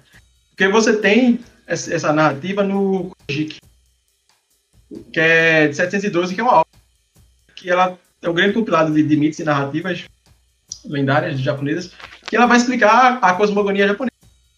É, e quando a pessoa morre, então ela iria para o Yomi, que é a Terra dos Mortos, né, que, é, que é as profundezas que ela abarca todo Você vai para lá. E como é que ocorre essa, essa, essa, essa, não a criação do Yomi, mas o mito onde ele aparece? Você tem na criação do mundo, dentro da cosmogonia japonesa ali, a ideia de, dois, de um casal de divindades. Não são os primeiros, primeiros divindades a aparecerem, né? Porque existem divindades que ficam namorados dos deuses não se envolvem nisso. E esse vai ser o casal que vai criar tanto o arquipélago japonês, o arquipélago japonês, quanto várias das divindades, né? Que é o Izanami, a Izanami e o Izanagi. Né? São, eles são, mais uma vez, um casal de irmãos, né? Porque, enfim, mas que se juntam numa hierogamia, que é um, um, uma junção sagrada, para formar, né? No total, eles vão, da junção deles, vão ser formadas 14 ilhas e 35 divindades, né? Só que, quando a Izanami pare, né, ela vai parir uma divindade do fogo chamada Kagutsushi, ela falece queimada, né? O, o boy e o Pihara já nascem pegando fogo e queima. O que, que vai acontecer? O Izanagi, então ela vai pro Yomi, né? Morreu, vai pro Yomi. Aí o Izanagi, que é o marido dela, aí ele ainda estava desejoso de rever a esposa, ele não queria abandoná-la. Então ele viaja, vai até a Terra dos Mortos, desce lá e vai tentar reaver. Chegando lá, ele fala: Ó, eu tô com saudade de você, eu quero rever, você volta comigo. Até porque a gente ainda de, de criação, né? A gente ainda precisa continuar as outras coisas, né? E a Izanami, ela vai, ela vira, infelizmente, ela se alimentou na Terra de Yomi. É aquilo de algo dali da Terra do Yomi, você não pode mais sair de lá. E sim, vocês podem estar lembrando do mito de Orfeu e de Eurídice, né? Que ele contou no episódio 1. Que é algo parecido, né? Que Eurídice estava lá, já tem... Também de Persephone. Persephone, não é isso? Que é, é similar, de certa forma tem, tem, tem... E o que vai acontecer? É, ela fala, beleza, mas eu já comi, não posso ir mais não, mas deixa eu ver aqui com a, as divindades do, do Yomi, os deuses do Yomi, se eles me liberam. E o Kojiki, ele não dá muita detalhe. Vai lá falar com eles. E ela pede que o, o marido dela, o Izanagi, aguarde. Quando ela vai, vai ver isso aí e diz que não é pra ela. Não é pra ela observá-la, não é pra ir vê-la. Né? O Izanagi, paciente pra caramba, porque ela tava demorando, descumpre a ordem e vai atrás da mulher. Quando ele vê lá, quando ele, a, quando ele a avista, ele vê ela já em forma de cadáver, já apodrecendo, putrefato, os vermes o corpo dela. É, você vai ter oito divindades do trovão dela também em cima. E eles ficam lá chocados, todos assustados, né? E a esposa dele, que tá lá morta, a Isana, vai se sentir ofendida e envergonhada por ele ter descumprido a ordem e por ele ter reagido da reagiu a, a vê ao vê-la. E o que vai acontecer? Ele sai correndo, fugindo, e ela manda várias criaturas atrás dele, para tentar capturá-lo. Né? Você vai ter 1.500 soldados vindo atrás dele, as essas divindades de trovão correndo atrás dele, e ele sai. Eles pegam as uvas que estão no, no penteado dele, joga para trás, eles param para comer as uvas que brotaram, depois ele pega o pente dele, joga para trás, e nascem brotos de bambu, e eles param para comer os brotos de bambu. Ele saca a espada dele e começa a dar espadadas para tentar despistar, ele não consegue. No final, com os pêssegos que ele arruma lá, ele despistar de vez, né?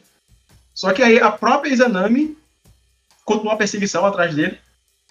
Ele foge da mulher de todo, todo jeito e consegue, no finalzinho da, da ladeira, para sair do, do, do Yomi, ele consegue pegar uma, uma, pedra enorme e bloquear a passagem. E aí fica um, um de frente pro outro, né, com a pedra no caminho, selada de vez a, a entrada. E nesse momento tem essa questão da, do rompimento dos laços do casal e também do rompimento da possibilidade de ter essa passagem do mundo do E ela vai falar para ele, ó, como você separou a gente, todo dia eu vou trazer a morte para mil, mil habitantes do mundo dos humanos, que é o, o Naka, Nakatsu, Nakatsu Kuni. E o Izanagi vai falar, beleza, minha esposa, se você vai fazer isso, eu todo dia vou erguer 1.500 casas de parto, porque naquela época no Japão, a ideia de a mulher, é, quando vai parir, né, ela tinha que ser afastada, porque era meio que fosse um ato e era posta num, num local à parte, né? Por isso que ele fala de uma casa de parto, né? Que ele ia. E por isso que, tipo, todo dia morrem mil pessoas e todo dia nascem 1.500 pessoas. E você consegue ter esse saldo de 500 positivo, né? E ela acaba ganhando a Izanami o Yandi Tsukuokami. Seria a grande deusa do Yomi. Então ela ganha essa pecha de estar lá e ficar lá de vez, né? o marido ao voltar ainda vai ter que passar por purificação. Ao se purificar, vai ser criado uma. Entre elas, três que são muito conhecidas por pessoal, sei lá, que vem. Que é o Amaterasu, a Tsukuyomi e o Susanoo. Né? Que quando ele é lava os olhos. A Amaterasu, né? É uma deusa, né? É, é uma deusa. Né? E que também é, é, são figuras que também são presentes na cultura pop, no caso mais japonesa. No, no nos mangás e animes, essas figuras, é, Izanami, Izanagi, Amaterasu, eles voltam e meia aparecem, porque são figuras, é, assim como os yokai e, e, outras, são presentes dentro do, do, do, do fundo cultural local, né? Então, são reaproveitadas sempre que, que podem pelos, pelos os autores de lá, né?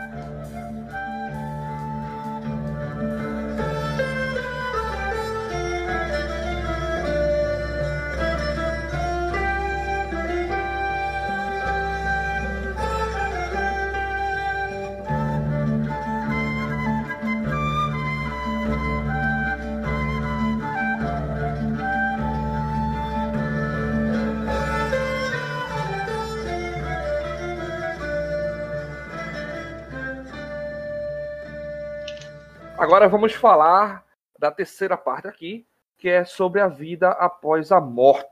Né? E o primeiro ponto, para a gente conversar aqui um pouco, é exatamente sobre o purgatório. E o purgatório é, é muito interessante, purgatório, porque ele não necessariamente foi.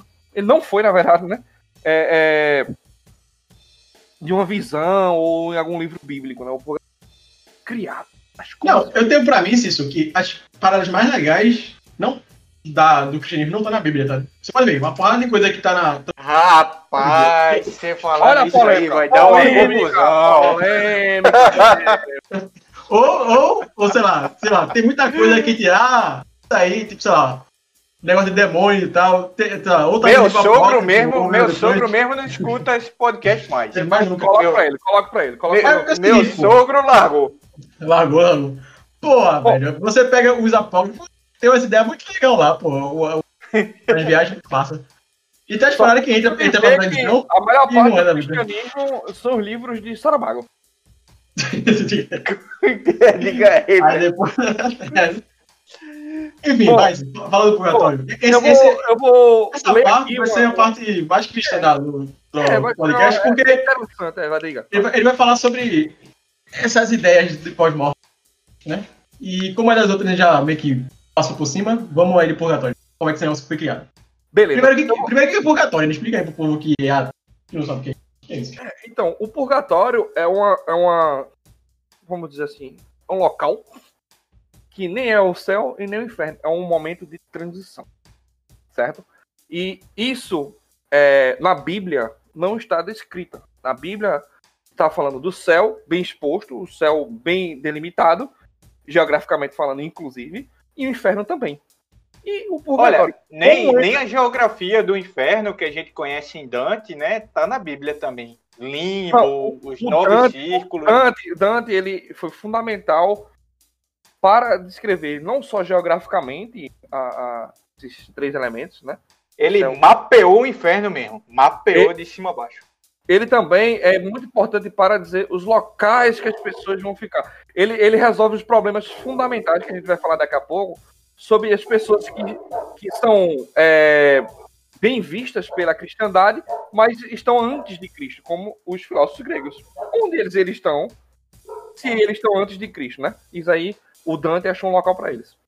Então, eu vou começar aqui só com uma citaçãozinha que eu achei bem legal para dessa introdução, que é de um artigo do Antônio Augusto Souza Brito, está disponível aí na internet, né? Só você pesquisar pelo título A Criação do Purgatório e os Intelectuais. E ele trabalha muito com um livro que a gente cita aqui e basicamente é uma das referências para a criação do purgatório, que é exatamente o nome do o título do livro. É a criação do purgatório e é do nosso queridíssimo, saudoso Legoff.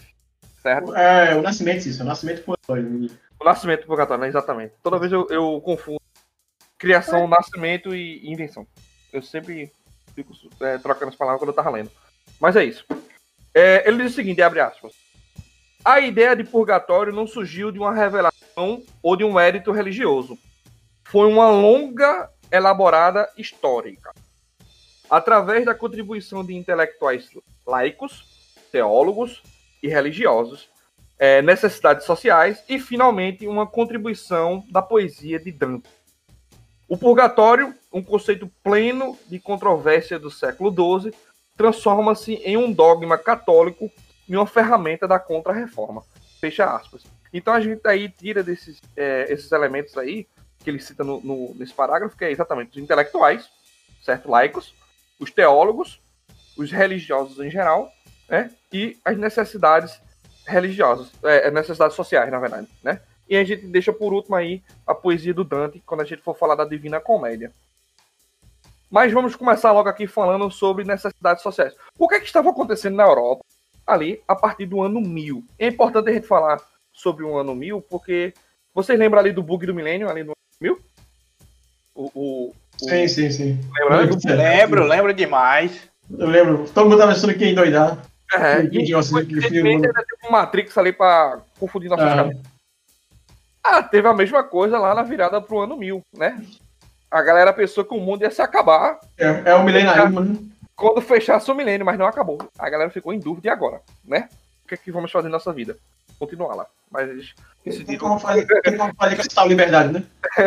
eles decidiram é, é, ficar matutando sobre o assunto. Então, ali no final da Idade Média, né? Que é comumente chama, inclusive eu acho que esse termo já não é mais usado, né? Baixa Idade Média, que vem surgir exatamente o renascimento urbano. Né? O que seria o renascimento urbano? Seria a- a- as cidades ressurgindo, a zona rural perdendo né? as, as zonas campais perdendo forças, ali do feudalismo, isso, e as cidades é, ganhando mais força. Né? Isso aí a gente vê o surgimento das corporações de ofício. Né? Ou seja, uma nova divisão do trabalho, a gente vê aí um- uma nova econômica. Podemos dizer isso? Podemos dizer isso, né? Mudanças econômicas surgindo ali na idade, no final da Idade Média. Qual foi o elemento ali da, da, da Idade Média, no final da Idade Média, que fortaleceu bastante, né? É a figura do burguês, né? Inclusive o termo burguês lembra burgo, que é cidade, né? E, e o burguês tinha uma prática que era condenada pela igreja. Vocês sabem que prática era essa? A usura, Ah, velho. A. Emprestar Real. dinheiro. A usura. A, a, a agiotagem. A- agiotagem. a agiotagem. E isso era condenado pela igreja. Só que a burguesia estava se desenvolvendo, estava crescendo, muito, estava ganhando poder. Então começou-se a ter a discussão para onde essa camaradagem iria quando morresse. né? Então a gente vê uma pressão social aí para as novas corporações e tal, porque tipo ali no antes do ano 1000 era bem delimitado quem ia pro céu e quem ia pro inferno, mano. Não tinha isso não. O cara era religioso, teve sua vida regrada pela religião, céu. Certo? Tinha os mártires da religião, céu. Quem não fosse, que não praticasse isso aí, inferno. Não tinha lá essa divisão bem estabelecida que vai virar dogma, né? Logicamente, assim, oficializando no século XII, não é? Mas, até então, tinha essas discussões, não é? Então a gente vê aí a primeira, primeira, o primeiro ponto, que é essa necessidade social. Vamos surgindo novas, novas classes, podemos dizer assim, né? E isso vai exigindo que seja é, revista as ideias da igreja, não é?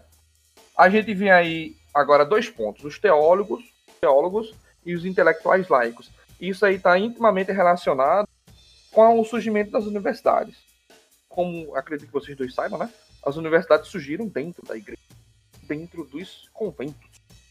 É, Lá e aí tem aquele belo livro, que é muito difícil, do Humberto Eco, virou filme também, dá uma, uma certa noção disso, que é o nome da Rosa. Excelentíssimo livro, excelentíssimo filme e vai virar série. Já fica aí o. É, tipo, só momento que a. A, a tendência é que, como o sarrafo tá muito alto, a série seja ruim. Sim, só É, Tipo, Só- o, livro, o livro é muito bom. né? Eu, eu assumo aqui que não terminei de lê-lo, mas é, as partes que eu li ali, eu acho que eu li uns 40% do livro. Relaxa, eu não vi nenhum É filme hoje. superior, superior ao filme. E olha que o filme já é muito. Não O é? filme é muito bom. O, o, o que peca o filme é- são realmente os efeitos especiais. E aí, né? efeito especial. quando, quando o boneco cai, quando o homem, o, o Inquisidor, a carroça dele cai no final, na Oh. revolta lá. Matheus, Mas Matheus, Matheus, Matheus, é, Rafael não assistiu o filme, né, Rafael? Eu não vi o filme, não. Explica Não, mas pra o problema dele, o filme, o filme tem 300 Não, anos, não, ele não, levou não, não. spoiler já. Não, é- Não, isso aí, ele- ele- o pecado mim, é dele, eu só queria que você Tu falasse, tu falasse Inquisição, eu pensei, eu já vi a terceira Inquisição. O filme, o filme, É, não é Inquisição espanhola, não, é Inquisição medieval mesmo. o, É. o, o, o filme, é, Pirra, esse passa Só, Rabi, a o Inquisição Espanhola é o meme, é o meme do, do Monty Python. Monty Python. É, Inquisição Espanhola. Ninguém, ninguém Ah. espera pela Inquisição espanhola. É muito bom. Sim, só um adendo, se você falar das universidades, as, as Sim. chama de universidade ligada a, na questão europeia e ocidental, né? Eu não sei exatamente se a, expressão é essa. Já existia é, experiências similares à universidade anteriormente, né? As, as chamadas madraças. Ah, sim, sim, verdade. Inclusive na África, né? Algumas. Exatamente, exatamente, exatamente. Não. Mas vai. não, não, mas eu tô falando ali da, da- do contexto Sim, da, sim. Ocidente, Ocidente, tá falando do Ocidente. né? E, e o filme, já que tocou no assunto do filme, é, é, começa com a chegada de um bispo, né? Não um bispo, não, um frade, né? Para investigar as mortes em um convento. é, eu não sei o local exatamente onde é que fica. Eu acho que é no norte da Itália. Eu acho que é a Itália, a Itália. E, e ele chega com o seu pupilo lá, né? É, que é um noviço, né? Pra investigar a morte de frades. Só que esse convento ele é muito fechado, velho. Muito fechado Ele mesmo. tem uma biblioteca muito grande, né? É um convento de monges E essa biblioteca tal. aí, essa biblioteca aí é uma referência à biblioteca de Alexandria, obviamente. Porque tem todo um contexto de livros proibidos ali dentro. É, Que. É, spoiler é spoiler, né, mano? Você não assistiu o filme aí é problema certo? Mas é com relação.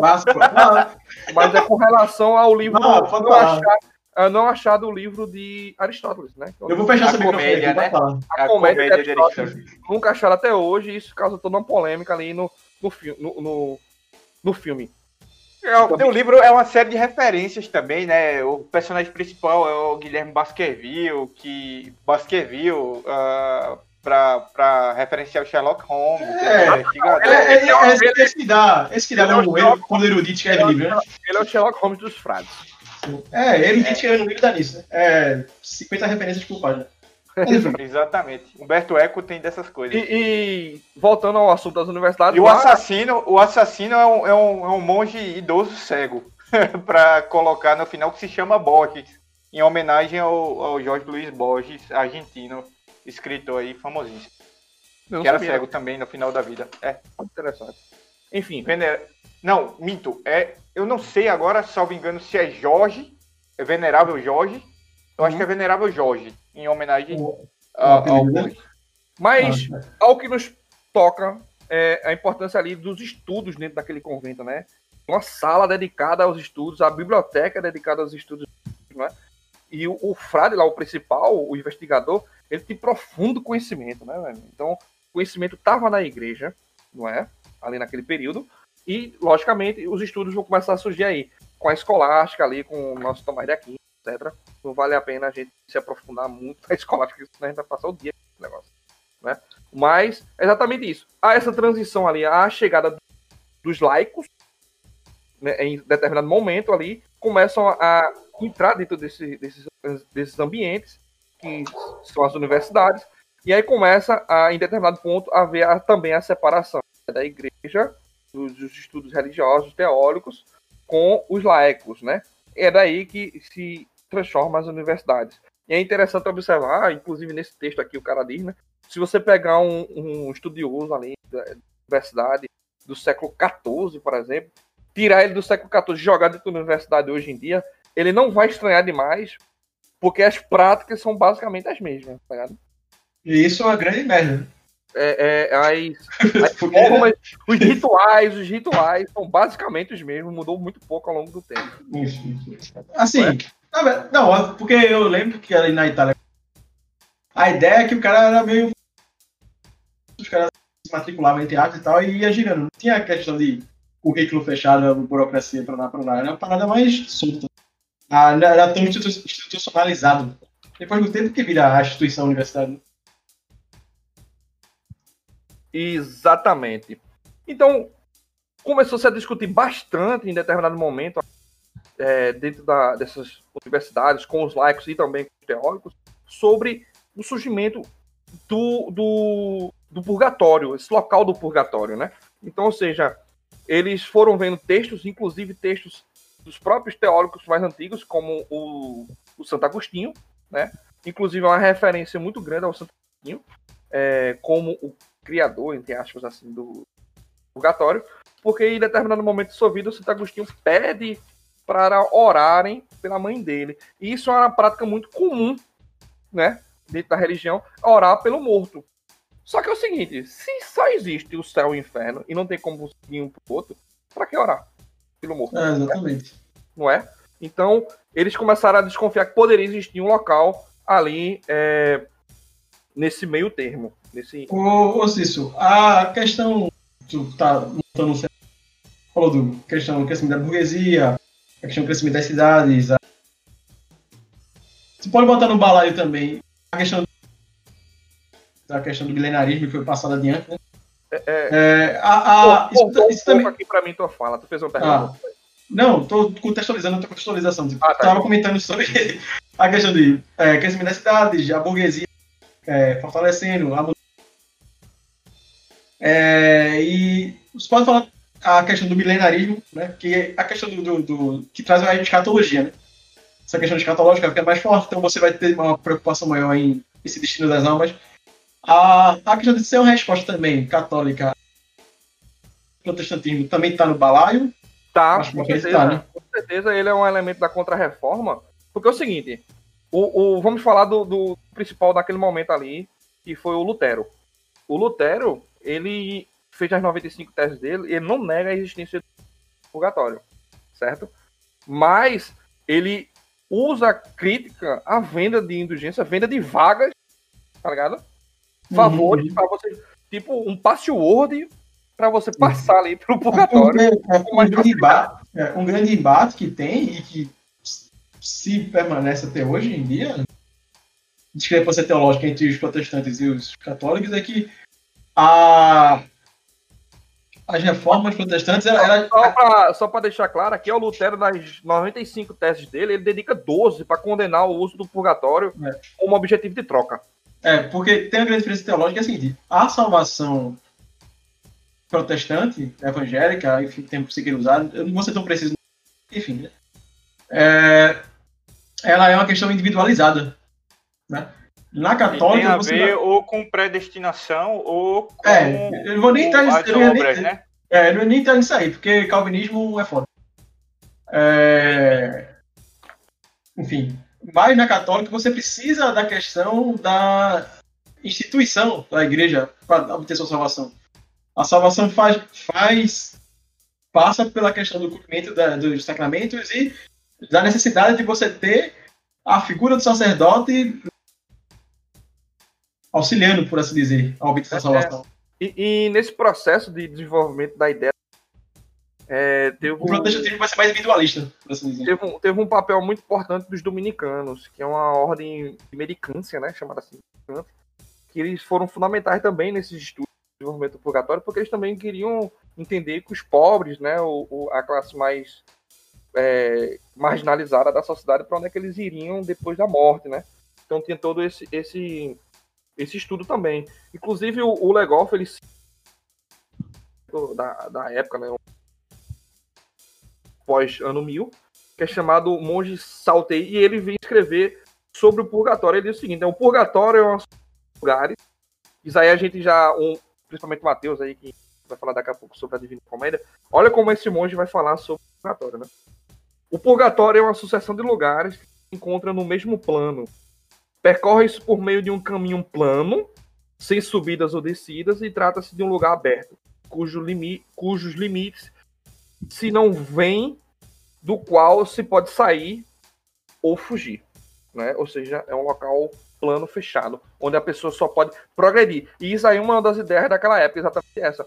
É esperança. né? Uhum.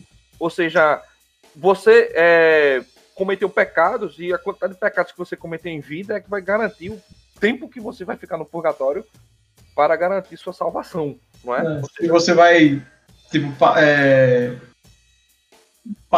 como é o tempo de purgação, né? Quanto tempo você deve. seria a salvação, avança, vai ser isso aí, né? seria a salvação através da prova do purgatório, né? A punitiva e purificadora. E tem mais um elemento que é bem importante, que é, como tu fala assim, ah, você vai orar pelo. Ela dá função para esse tipo de oração, porque assim, você passa, aquele que está vivo aqui, passa a poder, de certa forma, inf- influenciar isso aí. Porque as orações, as missas que são rezadas pra, pra, em memória dessa pessoa, elas passam a influenciar. Até que o Pierre Chauni, que é o ele fala que entre os motivos, né, para razões, para a igreja meio que conciliar essas vai ser que ela vai ajudar com essa tensão que tinha da população entre esse tempo de purgação e o tempo eterno, né, que você vai poder administrar isso melhor, e vai ter esse mecanismo, né, mecanismo legal, por assim dizer, tipo, a igreja vai legalizar essa prática, né? Porque aquilo, se não está no dogma da igreja, era visto com maus olhos, né? Mas aí, que a população fazia? A partir do momento que essas orações passam a, a- a- passam a ter um- uma, uma legitimação, passam a fazer parte do dogma, elas estão livres para poder, você poder agir. Então, essa ligação do vivo com os mortos, essa comunicação, A igreja tem aquele olhar de que se você não pode vencê-los, é melhor você se unir a eles. né? ela se- vai se adequar a isso aí, né? E tipo, essa, essa questão do purgatório também foi rolou muita treta dentro da igreja, né? Com os católicos romanos e os ortodoxos. Teve essa treta aí, interpretação do purgatório, e que vocês sabem, né? A treta rolou tanto que o cisma, né? Vários outros temas também envolvidos aí com relação a isso. Teve também essas, essas picuinhas que a gente sabe aí que acabou gerando é, o cisma. Cisma. Exatamente. Mas a gente vê aí dois, duas datas que são importantes para o purgatório, né? A primeira delas é o Dia de Todos os Santos. O Dia de Todos os Santos, para vocês terem ideia, foi instituído assim é, ali no, no século VI, por ali, né? A gente sabe que oficialmente a data que é 1 de novembro, que é Dia de Todos os Santos, foi pelo Papa Gregório III ali, é, 1730 uns quebrados. É em 700 e uns quebrados, mil não. 700 uns quebrados. Já o dia dos finados, que tem vários nomes, né? Tem, tem dia dos fiéis defuntos, dia de finados e dia dos mortos, né? Cada local aí tem sua, sua denominação para mais ser com relação ao pessoal ali do México, por exemplo, que é o dia dos mortos, né? E a gente usa mais a palavra de finados, né? Já isso aí, ó, já somente lá pro século, no início do século 11, né? Com, em 1009, com os papas Silvestre II, João 17, o Leão 9, que eles vão é, recomendar, vão obrigar a dedicar-se ao Dia dos Mortos, é, ao Dia dos, dos, Fiéis Mortos e orar para eles. Então gente já vê que a tradição, né, que a tradição está se fortalecendo, se, se ramificando cada vez ficando mais forte, até que no século XIII é, oficial, é oficializado pela Igreja é, o local do purgatório. Né? E com essa oficialização, a Igreja vai poder controlar ou tentar controlar a prática, né? Do que, que gira em torno disso aí. E tem ainda a vantagem financeira, né? Porque Exatamente. vai ter um reforço de, de, de, de, compra de missas e de outros serviços. Fulaninho morreu. Eu vou encomendar a missa, a missa do funeral, a missa do sétimo dia uh, e outras missas, né? Pra justamente fazer esse trabalho de facilitar o funeral. Só nesses dias aí, né? Você pode pagar para a igreja ou isso eu falo que aqui em casa acontece, minha mãe paga, né? Para a igreja, para orar por determinados mortos. Que Exatamente. Mortos, é, nas missas de domingo. Então, ele manda o negócio lá para São Paulo, sei lá. É, o, o santo vai interceder. E para eles, ficarem eles ficarem orando. Caramba, por que São Paulo, velho? De onde veio São Paulo aí do nada? Foi um chute, sei lá. Por causa da Aparecida. Ah, eu não sei. Que Aparecida, pô. Não, ah, ela manda pra, pra Catedral da Aparecida, entendeu? É, ah, sim. E também é para São Paulo, o Santo São Paulo não, é para São não, Paulo o lugar. Ah, São Paulo Estado. Eu São Paulo caiu do nada aí, né, velho? São, né? São Paulo de bobeira aí, a galera manda dinheiro pra ele lá, ele, porra.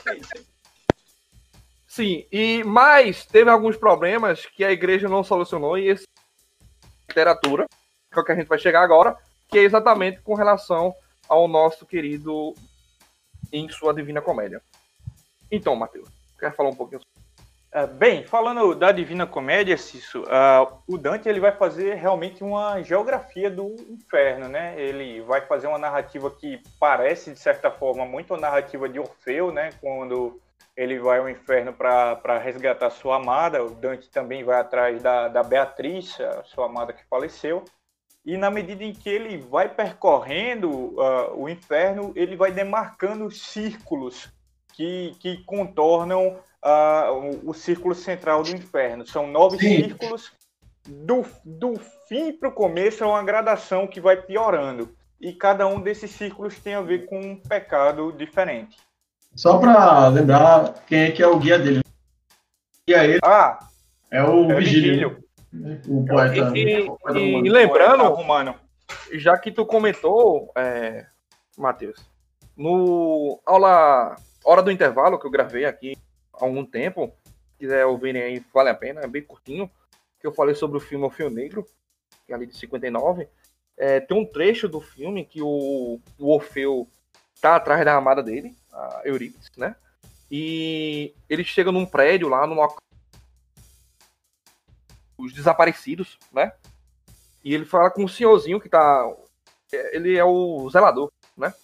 E nesse prédio há uma escada bem grande, circular, e que é um, um local escuro, né? Que já é Como é o nome do zelador? É Vigílio mesmo? Não lembro agora. Agora você me pegou, certo? Mas se fosse para chutar, eu diria que era Vigílio. É, e o zelador ajuda ele a, a, descer as escadas e atrás das escadas, até que ele chega, assim, faz essa, essa jogada muito massa que o diretor fez lá com, a, com essa escada, para demonstrar exatamente essa comparação com a Divina Comédia. E quando ele sai do prédio e vai para outro local, ele, o, o zelador, né, o cara que está conduzindo ele, leva ele até um terreiro. É muito interessante essa jogada que o cara fez lá. Então, vale a pena escutar bem. o Hora do Intervalo, O Fio Negro. Mas bem, vamos, vamos, fazer um percurso aqui rápido pelos círculos do inferno para a gente ver como é que eram as gradações. No primeiro círculo do inferno, que é assim que você chega, uh, ali ele vai ter o, o, o, limbo, né? Que é o espaço que é destinado a os pagãos virtuosos, aquelas pessoas que, que morreram antes do cristianismo e que não teriam como ir para o paraíso, porque nunca foram apresentados ao evangelho, mas também não mereciam ir para os piores lugares do inferno. Então, então aí ó, ficam... foi, uma, foi, uma solução que a igreja não ainda. Pois aí, uma delas. Então, o Horácio, o Homero, o Ovídio, o próprio Vigílio, todos os grandes profetas do, da religião judaica uh, vão estar lá no limbo, sabe? Uh, filósofos, é um espaço realmente destinado a pessoas virtuosas que não, não merece lá estar no. E até não precisa ser necessariamente pessoas que vêm antes do, do cristianismo, porque, inclusive, Averroes, que uh, é de, vem depois de Cristo, né? Mas é, ele estaria também, segundo o Dante, no primeiro círculo do inferno no segundo círculo do inferno já, a gente começa a ver um, um lugar mais voltado aí para os pecados mesmo. A entrada do, do segundo círculo do inferno é a sala de julgamento, onde o juiz do inferno é Minos, tá? da, da mitologia grega. Uh, ele acaba lá fazendo um, um. Ele é o camarada que destina quem vai para qual lugar no inferno. E no segundo círculo do inferno a gente começa a ver outros personagens que são famosos da, da mitologia, como Helena de Troia, o, o Paris, o Tristão, que é já da mitologia bretã, de certa forma, mas o Aquiles, a Cleópatra e, e o, o Marco Antônio estão todos lá no, no círculo destinado à luxúria, porque uh, o seu crime, seu único crime, foi amar demais. Gostaram? muito bem, muito bem. É, né? Fazendo. O terceiro círculo do inferno é o da gula, tá? E essa galera da gula, ela vive atolada numa lama suja espessa. E aí tem, tem gelo, tem neve, água suja sem parar, e, e vômito, e, e, é uma coisa extremamente cebosa, tá? E aí o terceiro círculo é, é muito uh, destinado aí à questão da gula. Uh, é o Lago da Lama que chama. O quarto círculo é as, são as colinas da, de rocha, é, da ganância, onde estão lá a galera que é avarenta, que fica empurrando montanhas de riqueza material um contra os outros. Uh, reza a lenda, segundo Dante, pelo menos, que Plutão uh, reinaria sobre esse círculo. Plutão, para quem gosta do nome grego, é o Hades, uh, e que tem-se na mitologia grega que ele é o deus relacionado à riqueza. Uh, principalmente porque ele está no submundo, né? E é no submundo que está lá, o, no subterrâneo, pelo menos da Terra, que está ouro, ferro e tal, coisas que minerais que são relacionados aí à, à riqueza. No quinto círculo é o, o círculo do bem, para falar assim, que é o círculo da ira. É o rio Estige, que é o rio da, de sangue, né? O rio das águas mais escuras que roxa.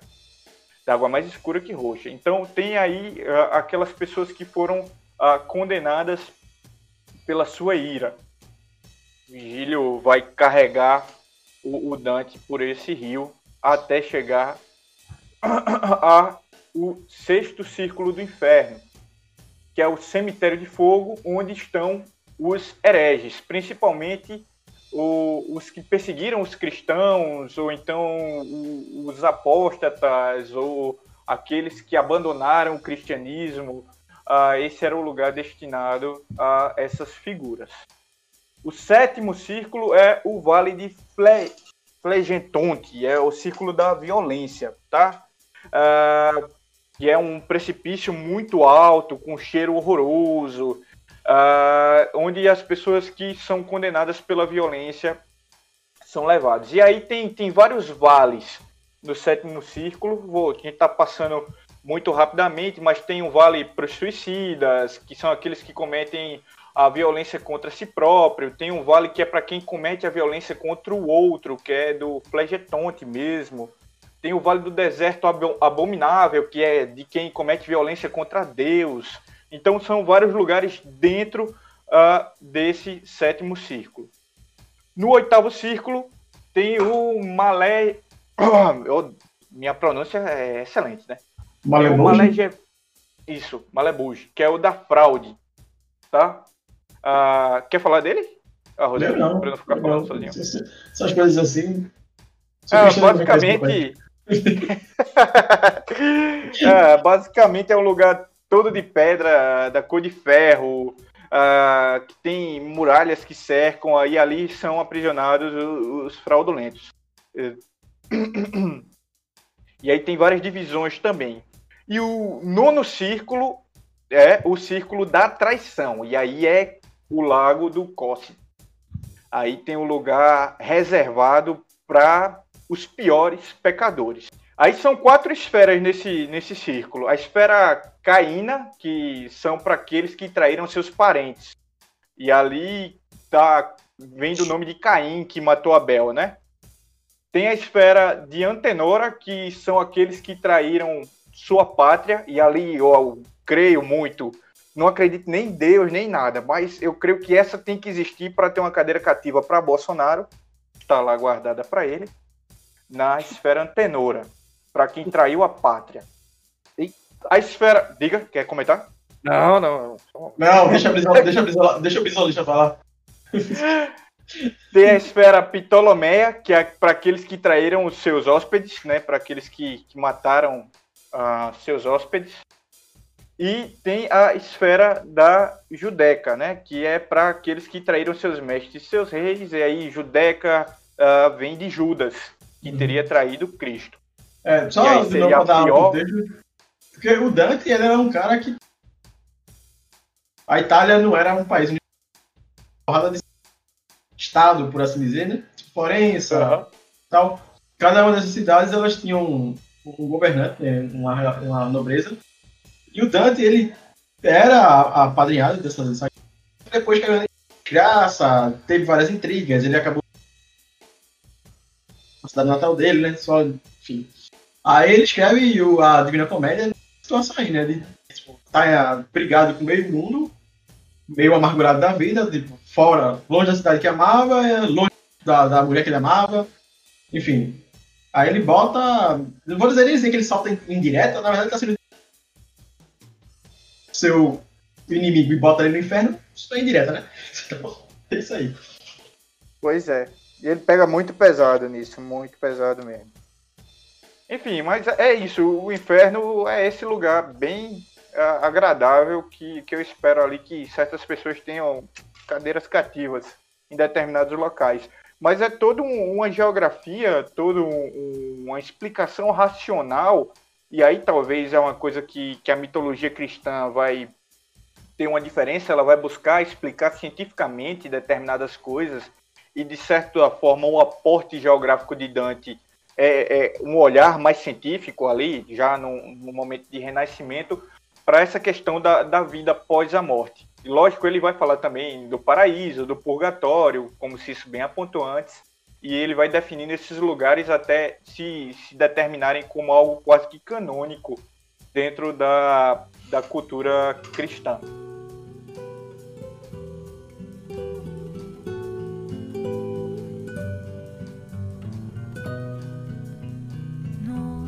Tienen las flores, llorona las flores del campo santo.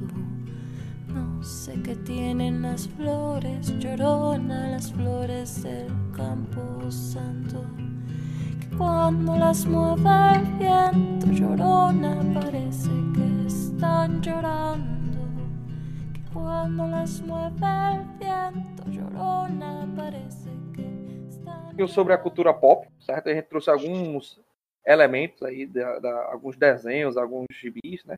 Da cultura pop, para a gente conversar um pouquinho sobre esse, como eles tratam a morte. O primeiro deles, o Sandman. Sandman, só, eu vou começar aqui, depois eu passo para tu, é o que eu entendido. Apesar de eu já ter lido também. Sandman foi um- uma história em quadrinho, né? Produzi- é escrita pelo Neil Gaiman, famoso Neil Gaiman, certo? Que teve a sua primeira publicação ali em 1988. E até hoje é muito famosa, muito requisitada, né? Inclusive é cara a edição de luxo dela. E estão De luxo, relançando, De comemorando luxo sempre vai ser caro, né, meu amigo? Exatamente. E estamos relançando agora, estão relançando 30 anos de comemoração do Sandman. E o Sandman conta a história exatamente. Não, rapidinho, Cisu. Só pra dar um contexto maior. O Sim. Sandman, né, que eu tô falando de 88, além dos anos 80, o Sandman é que autores como Neil Gaiman, o Alan Moore, o Grant Morrison, todos britânicos, eles começaram a produzir para norte-americanos, no caso, o, o Sandman saiu pela vez, porque era DC, né, e invadiram, entre aspas, o mercado editorial de quadrinhos é, dos Estados Unidos. Aí eles se firmaram né, como essa grande geração de autores britânicos que ganharam essa fama mundial. O Sandman, tanto é que o Sandman foi a grande revelação do game. E depois escreveu um meio de coisa, né? Monte de livros, várias obras. E não, não só escreveu quadrinhos, mas também escreveu. Exatamente, exatamente. E o Sandman, né? é, Ele conta a história de um dos perpétuos, que é o Sonhar, que também é chamado de Morfeu, né? E quem são, quem são os perpétuos? Os perpétuos são elementos que têm em comum em todas as culturas, podemos dizer assim? Podemos dizer assim, né? Ah, Eles são meio que. No caso, o Sonhar não, o Sonhar. Os perpétuos, né? É, os Não, perpétuos, ele não eles- é. ele- Sim. é, o- São perpétuos- como arquétipos, né? É, são tipo entidades que. É, antropomórficas que elas meio que. Eles estão aquém das religiões, podemos dizer assim, né? Por exemplo, Eles estão aquém, eles estão além, na verdade. Porque além, exatamente. Ah, é, É, tipo, são, são- são- eles são o próprio universo, por assim dizer. Tipo, Exatamente. o sonho, ele é, ele é o sonho de todo Exatamente. Todo mundo quando dorme, sonha, vai. Então, isso sonhar. é- Isso está além de qualquer religião, qualquer cultura etc e tal. E quem são os outros membros, né? A gente tem aí o mais velho de to- to- todos eles, que é o Destino, certo? Que é um. Ele é representado por um cara que usa uma capa, parece um frade, sei lá, um- assim.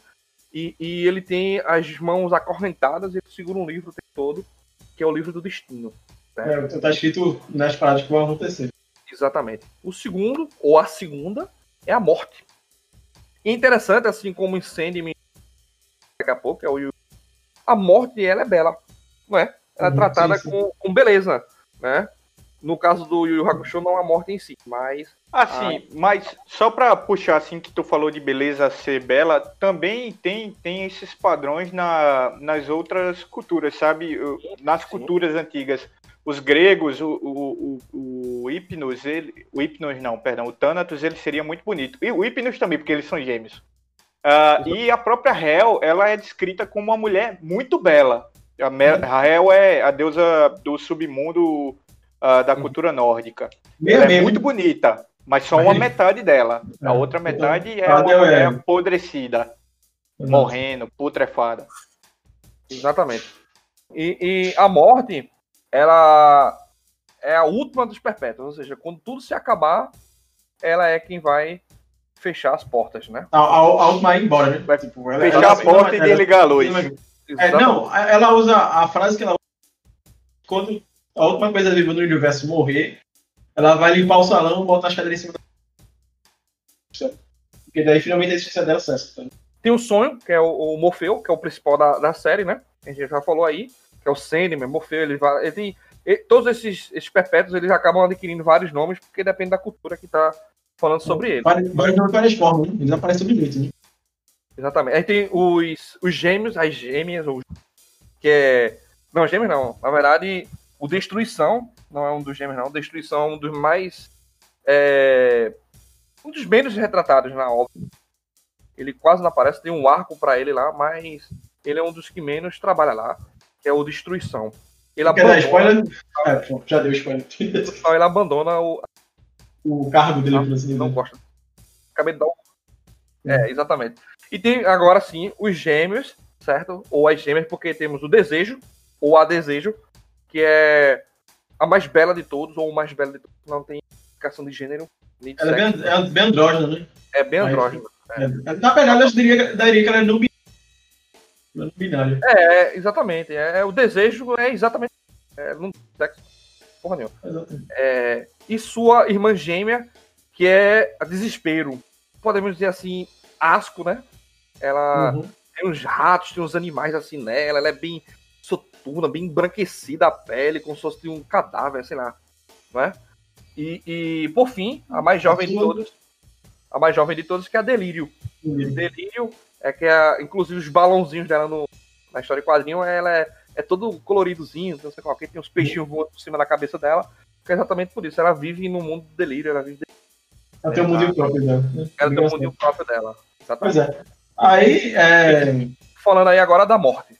é, tipo, apesar de o protagonista ser o sonho, né, do, do Sandman, é, a irmã favorita dele é a, é a morte, a irmã mais velha dele, e aí eles são, ela é a irmã mais próxima, a, a relação dos perversos entre amistosa assim não. Como eles são seres basicamente eternos, desde, desde que o mundo é mundo, é, eles tiveram muito tempo pra e, mas a morte e sonho são bem próximos. Sonho era um cara bem, bem da melancolia. Ele às vezes precisa da irmã dele. É, a morte, no quadrinho do cinema, ela tem uma, na verdade, um aspecto bem jovial. Ela nu- nunca parece, nunca parece estar deprimida ou algo do tipo. E ela encara o, serviço dela, né? Porque ela, ela é a encarnação da morte e ela tem que gerir isso aí também. Então, ela realmente vai até as pessoas pra levar elas, né? E se fala no quadrinho que você sempre escuta, escuta um bater de asas muito forte. Que é justamente ela seria a aparição dela. Que ela pega e leva. Então ela faz esse serviço tanto de encarnar a morte psicopompa. Né? Nos quadrinhos não se dá detalhe de pra onde as pessoas vão.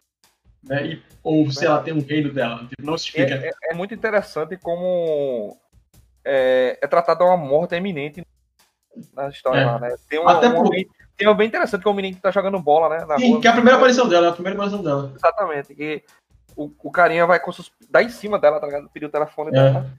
Aí não se preocupe não que a gente se conta daqui a pouco. É, exatamente. Seja, ela, tá indo, ela, tá, ela tá indo conversar, porque os perpétuos eles podem é, interagir com seres humanos normalmente. Tipo, aparecer de uma forma humana. Né? Não, mas sempre tem forma humana. né? Sempre não. Porque algumas vezes tem forma. Até formas alienígenas. É, não só eles mudam de, etnia, às vezes aparecem outro gênero, pode aparecer como homem, como mulher, ou, ou mudar de branco para negro, mas também ali, os perpétuos também têm representações. A, a morte, no caso, ela aparece, sempre vai aparecer assim. E tem. é, ela ficou tão popular que ela até. O Gamer depois escreveu história só pra ela. E tem uma que é muito interessante, que é. Que, se eu não me engano, a cada 100 anos ela vive um dia de imortal. Em que ela morre pra poder é, passar pela experiência da morte ela, ela mesma. É, e ter essa consciência de entender, né, estar mais perto da humanidade e entender o que tem. E não tem necessariamente para onde as pessoas vão. Porque é o seguinte, os perpétuos, como eles falou, tava, estarem além das religiões, no universo do cinema dos quadrinhos, todas as, as divindades, as outras divindades existem. Você vê, tem uma saga que aparece Lúcifer, é, Odin, Thor, a Izanagi, o Izanami, não, o Izanagi, a Izanami, exatamente. os e anjos- Abel também estão presentes. É, os, an- os, é, os anjos, os arcanjos aparecem, que é uma saga que eles estão disputando o inferno, né? Então, é, os, as divindades egípcias aparecem. Então você vê que existem todas as divindades, né, elas é, têm todas as religiões que conhece, mas os perpétuos eles não estão. Eles não são divindades como essas outras, eles não têm culto e tudo mais. Eles, eles entram em diálogo sempre com essas, essas, essas outras divindades, eles sabem que elas existem e vice-versa, mas eles não tomam parte nisso, né? Eles estão além disso. Esse conceito do game é uma coisa que ele vai levar para outras obras dele. Você vai recentemente, você tem né, as, as divindades antigas, é, entre outras, tem as divindades da, porque o, o gamer trabalha com a ideia de que as divindades necessitam da do credo, né, da da adoração para se manterem vivas. Né? No, no Deuses Americanos, no livro e na série, se passa na, na atualidade, então divindades bem antigas, elas estão começando, várias delas caíram no esquecimento, tudo mais, e isso faz com que elas comecem desaparecendo. Novas divindades surgem na, tecnológica, como a mídia, como a, a, a tecnologia, né? porque essa fantasmagoria, por exemplo, essa forma da gente lidar com as coisas acaba virando uma adoração. Essas, essas, essas coisas viram. Tem E falando- a aura divina e, e viram Deus. Massa, E falando massa. de uma cultura diferente, o que é que vocês me diriam do, do Yokai, é isso? Do Death Note? Ele Não, no Death Note é Então. um Shinigami também, parece. é um Ele É, é, é um Shinigami, Shinigami, é um Shinigami. O Shinigami, ele, é- ele é uma figura que aparece. Lembrando aí, pessoal, que o- os Shinigami são essas são psicopontos, não é? Lá do. Você pegou o moço, né? Então, ele tá em Death Note, ele tá em. Ele tá. No Yu Haku- no Yu Hakusho tem Shinigami? Tá sim, Não. tá sim. É botão. Tem, tem também. É, a Botan. Ah, a Botan é Shinigami? É porque ela leva É. essa mãe. É, é verdade, a Botan. Então, É, aí. é- Tá, fala. Não, fala do Yu Hakusho. Não, pode falar do, do, do Death Note. O Death Note é, é- é basicamente. Né? É, é o tema da morte. O- Ele usa. É, O, ele, o ele- todo lá. O Death Note ele usa os Shinigamis pra ter ah, meio que um ponto de partida fantástico pra poder desenvolver a história, né? Porque qual é a história do Death Note, né? Que é o, seria o caderno da morte. Você tem o Shinigami, né? essa figura que trata de levar as almas, né? Como psicopomo. Pra fazer isso, ele tem um caderninho todo preto, né? Escrito Death Note, que ele anota o nome das pessoas lá, e as pessoas morrem. Esse é o trabalho dos Shinigamis, né? Só que estão preguiçosos e tal, sem fazer. E o, o Shinigami é, Ryu ele vem pra Terra e arruma de alguma forma um caderno extra, que o dele ele guarda, e joga o caderno dele na Terra. Aí esse- o boy chamado Kira, Kira não, Kira é o codinome que vai aparecer, é o Yagami, Raito Yagami. Ele acha, ele é um, um jovem de ensino médio, como todo protagonista do Japão, ele tá no ensino médio, né? Shonen. E ele acha isso E o cara passou E ele- 50 anos no ensino médio, né? Depois o brasileiro É. ele começa a escrever os nomes das pessoas. Eu tô resumindo lá da história. E a, a, matá-las. Ele começa a fazer isso com condenados a, a- a- por crimes e tudo mais. Ele começa a fazer a justiça com as próprias mãos. Então o anime ele vai fazer essa discussão se o que o Wright tá fazendo é correto ou não. né? Se uma pessoa com tanto poder ia começar, continuaria agindo com uma certa conduta moral, conduta ética. Porque vai ter o detetive procurando ele. Porque querendo ou não, ele tá fazendo uma Exatamente. Né? vai se criar um culto ao redor dele, que é do Kira, que as pessoas começam. Não sabem quem é ele, mas sabem quando as pessoas começam a morrer. E se você escreve o nome da pessoa lá no Death Note, ela morre de ataque cardíaco em alguns minutos. A não ser que você descreva a morte. Você pode fazer a pessoa morrer de formas mais. é, é, é, mais traiçoeiras possíveis. branda ou cruel. É, exatamente, né?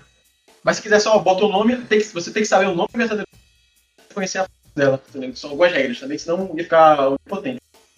E isso, com o tempo, as consequências, as coincidências aparecendo se nota. É inexplicável, é meio que fantástico, mas a polícia começa a querer descobrir, né? Só a população, parte da população entra na onda do bandido. E o Shinigami lá, o Yuriko fica só porque o Yuriko faz isso porque ele quer se divertir.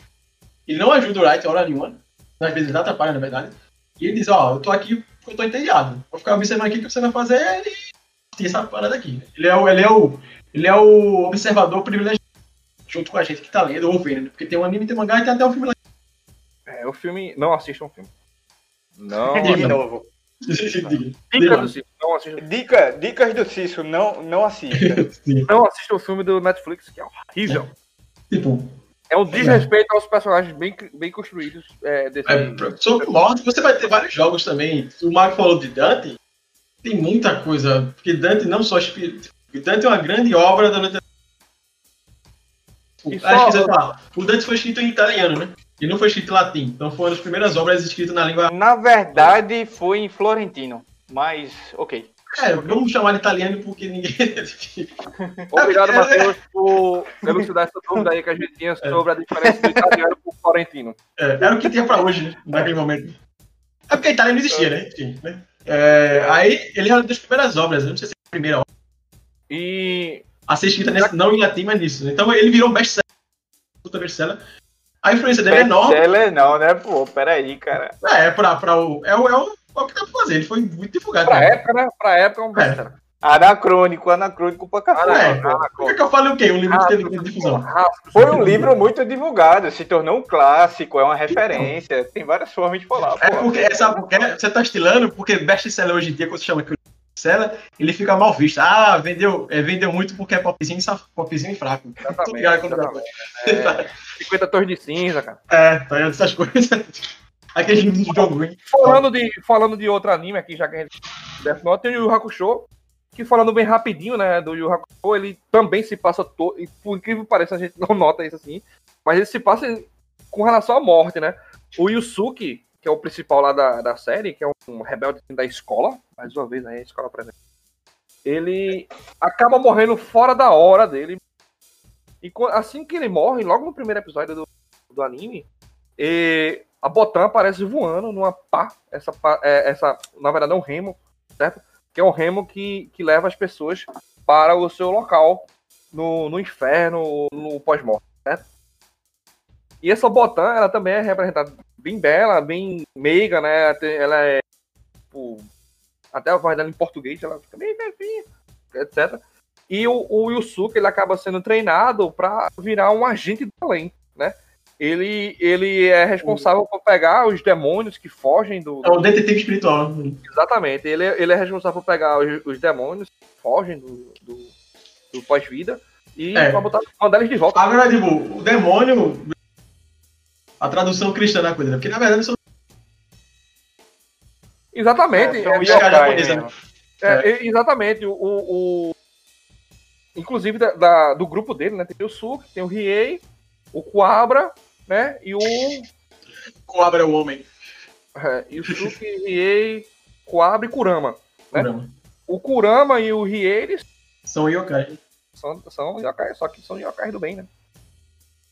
Ah, tem, tem vários aí, se você for falar na, na cultura pop, tem o próprio Constantine, que a gente nem, nem referenciou, mas que tá sempre ali. É o cara lida, que, lida sempre com a morte também. Exatamente. que nem, é. ninguém no inferno uh, Gosta dele. ficar com ele.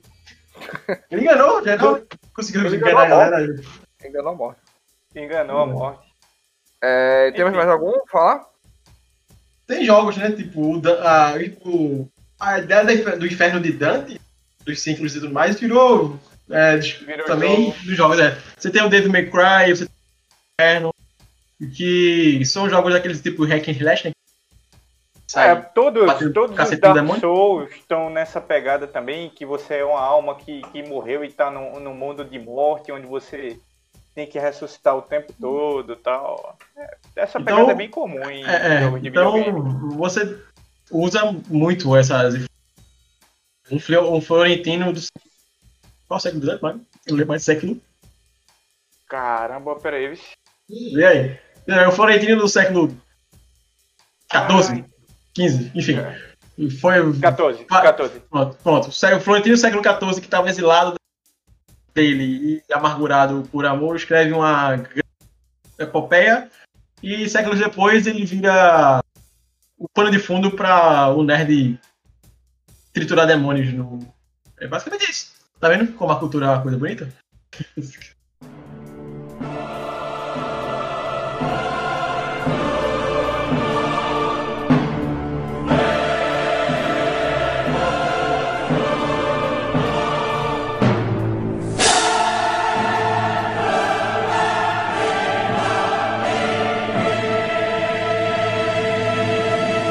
Então, galera, estamos finalizando aí. A gente falou um pouco, logicamente a gente não conseguiu, não, nunca iria conseguir abarcar tudo, então provavelmente teremos mais episódios para falar sobre as faces da morte etc.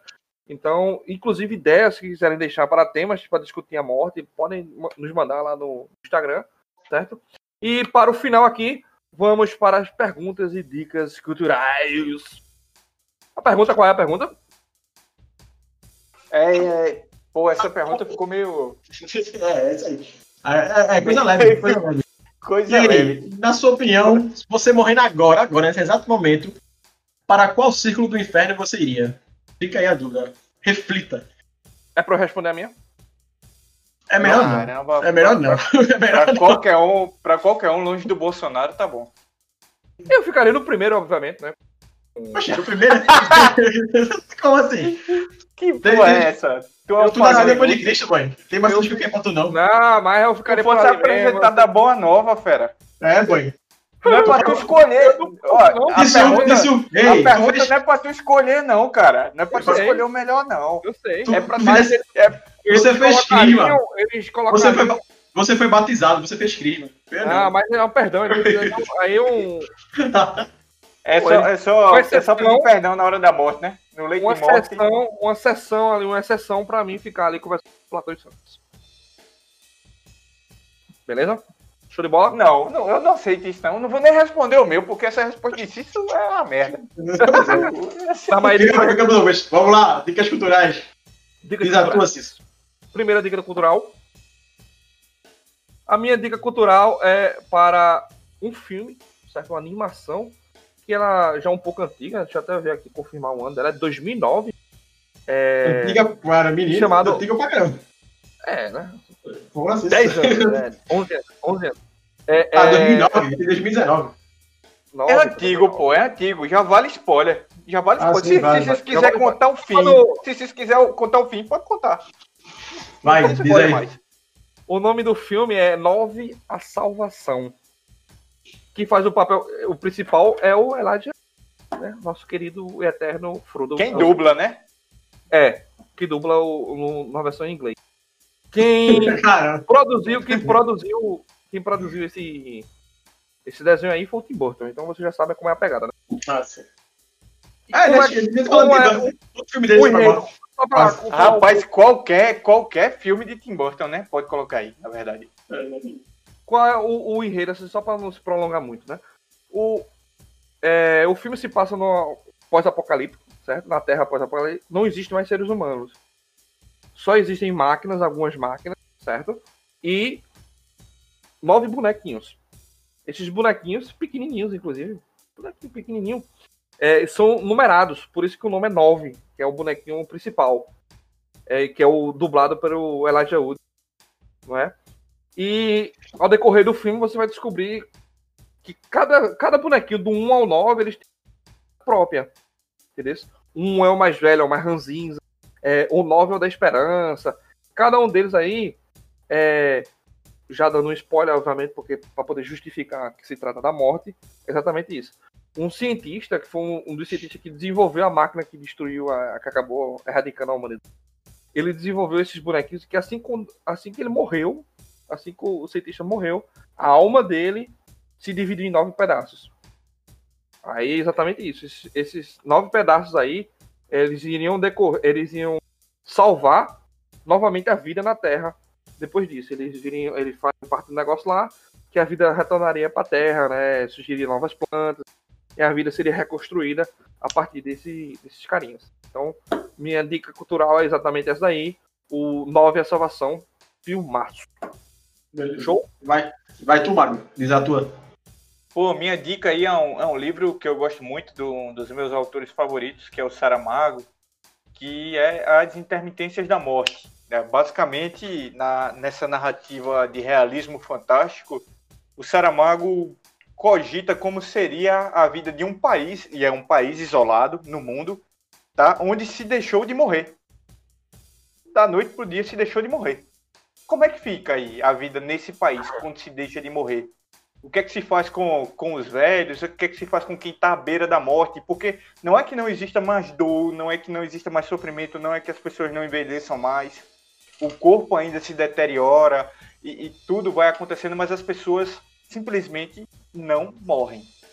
E aí toda a reflexão e toda a narrativa do livro é em cima ah, dessa, dessa sociedade onde as pessoas não morrem mais. Eu acho interessantíssimo, uma coisa bem, bem bacana. Não vou dar spoiler feitiço, não, que eu acho isso coisa de gente safada. Mas Tudo bem. é livraço, livro muito bom. Eu recomendo demais. Show de Pronto, bola. eu vou indicar um livro e um O livro entrou até de última hora, foi um- essa semana passada. O nome do livro é As Primeiras da Claire North. É um livro legal, uma ficção que conta a história do tal do Harry August, que é o seguinte, ele é uma pessoa que tem uma condição bem específica, que ele vive a vida dele, mas toda vez que ele morre, ele volta para onde começou. Então, é renascer novamente como ele mesmo. Então, Ele fica nisso, de ter a mesma vida sempre. Não exatamente a mesma vida sempre, porque ele lembra do que ele já viveu. Então ele tem esse conhecimento adquirido. Tipo, ele renasce na sua, na sua terceira, sua quarta. Uma criança, mas que tem todo acumulado esse conhecimento. Então, ele leva, tá, vai levando essa vida, suas várias experiências, né? Um conhecimento bem vasto, porque tá acumulando séculos, séculos de, de coisas. Né, mas sempre aquilo, ele sempre vai morrer mais ou menos no, no final do século XX, porque ele nasce no começo do século XX. O ponto de virada do livro, além das aventuras que ele tem, é que quando ele está na 11 primeira vida dele, é, isso é spoiler porque isso na sinopse do livro, né? É que uma garota de 7 anos, que também tem a mesma condição dele, fala que o mundo está acabando e que ele vai ter que é, agir para que isso não ocorra tão rápido. Está ocorrendo, que alguma coisa mudou aí nesse passado, alguma coisa alterada, né? E ele vai ter que ver isso aí. É um livro bem interessante, é uma ficção que eu achei com a premissa massa. E como ele estava falando sobre morte, né, eu lembrei porque o Harry ele tem essa relação tão distinta com a morte. Ele burla ela de certa forma. E o filme é um filme que é muito legal, que é o Viva, a Vida é uma Festa, ou no original, o Coco. Por sinal, é uma indicação que você roubou de minha pessoa. É uma indicação coletiva, né? Porque sua indicação, nossa indicação. Né? Bota aí o meme do Pernalonga. o Pernalonga comunista. né? Que é, ele conta a história do, do garoto lá no México que se passa justamente nas festas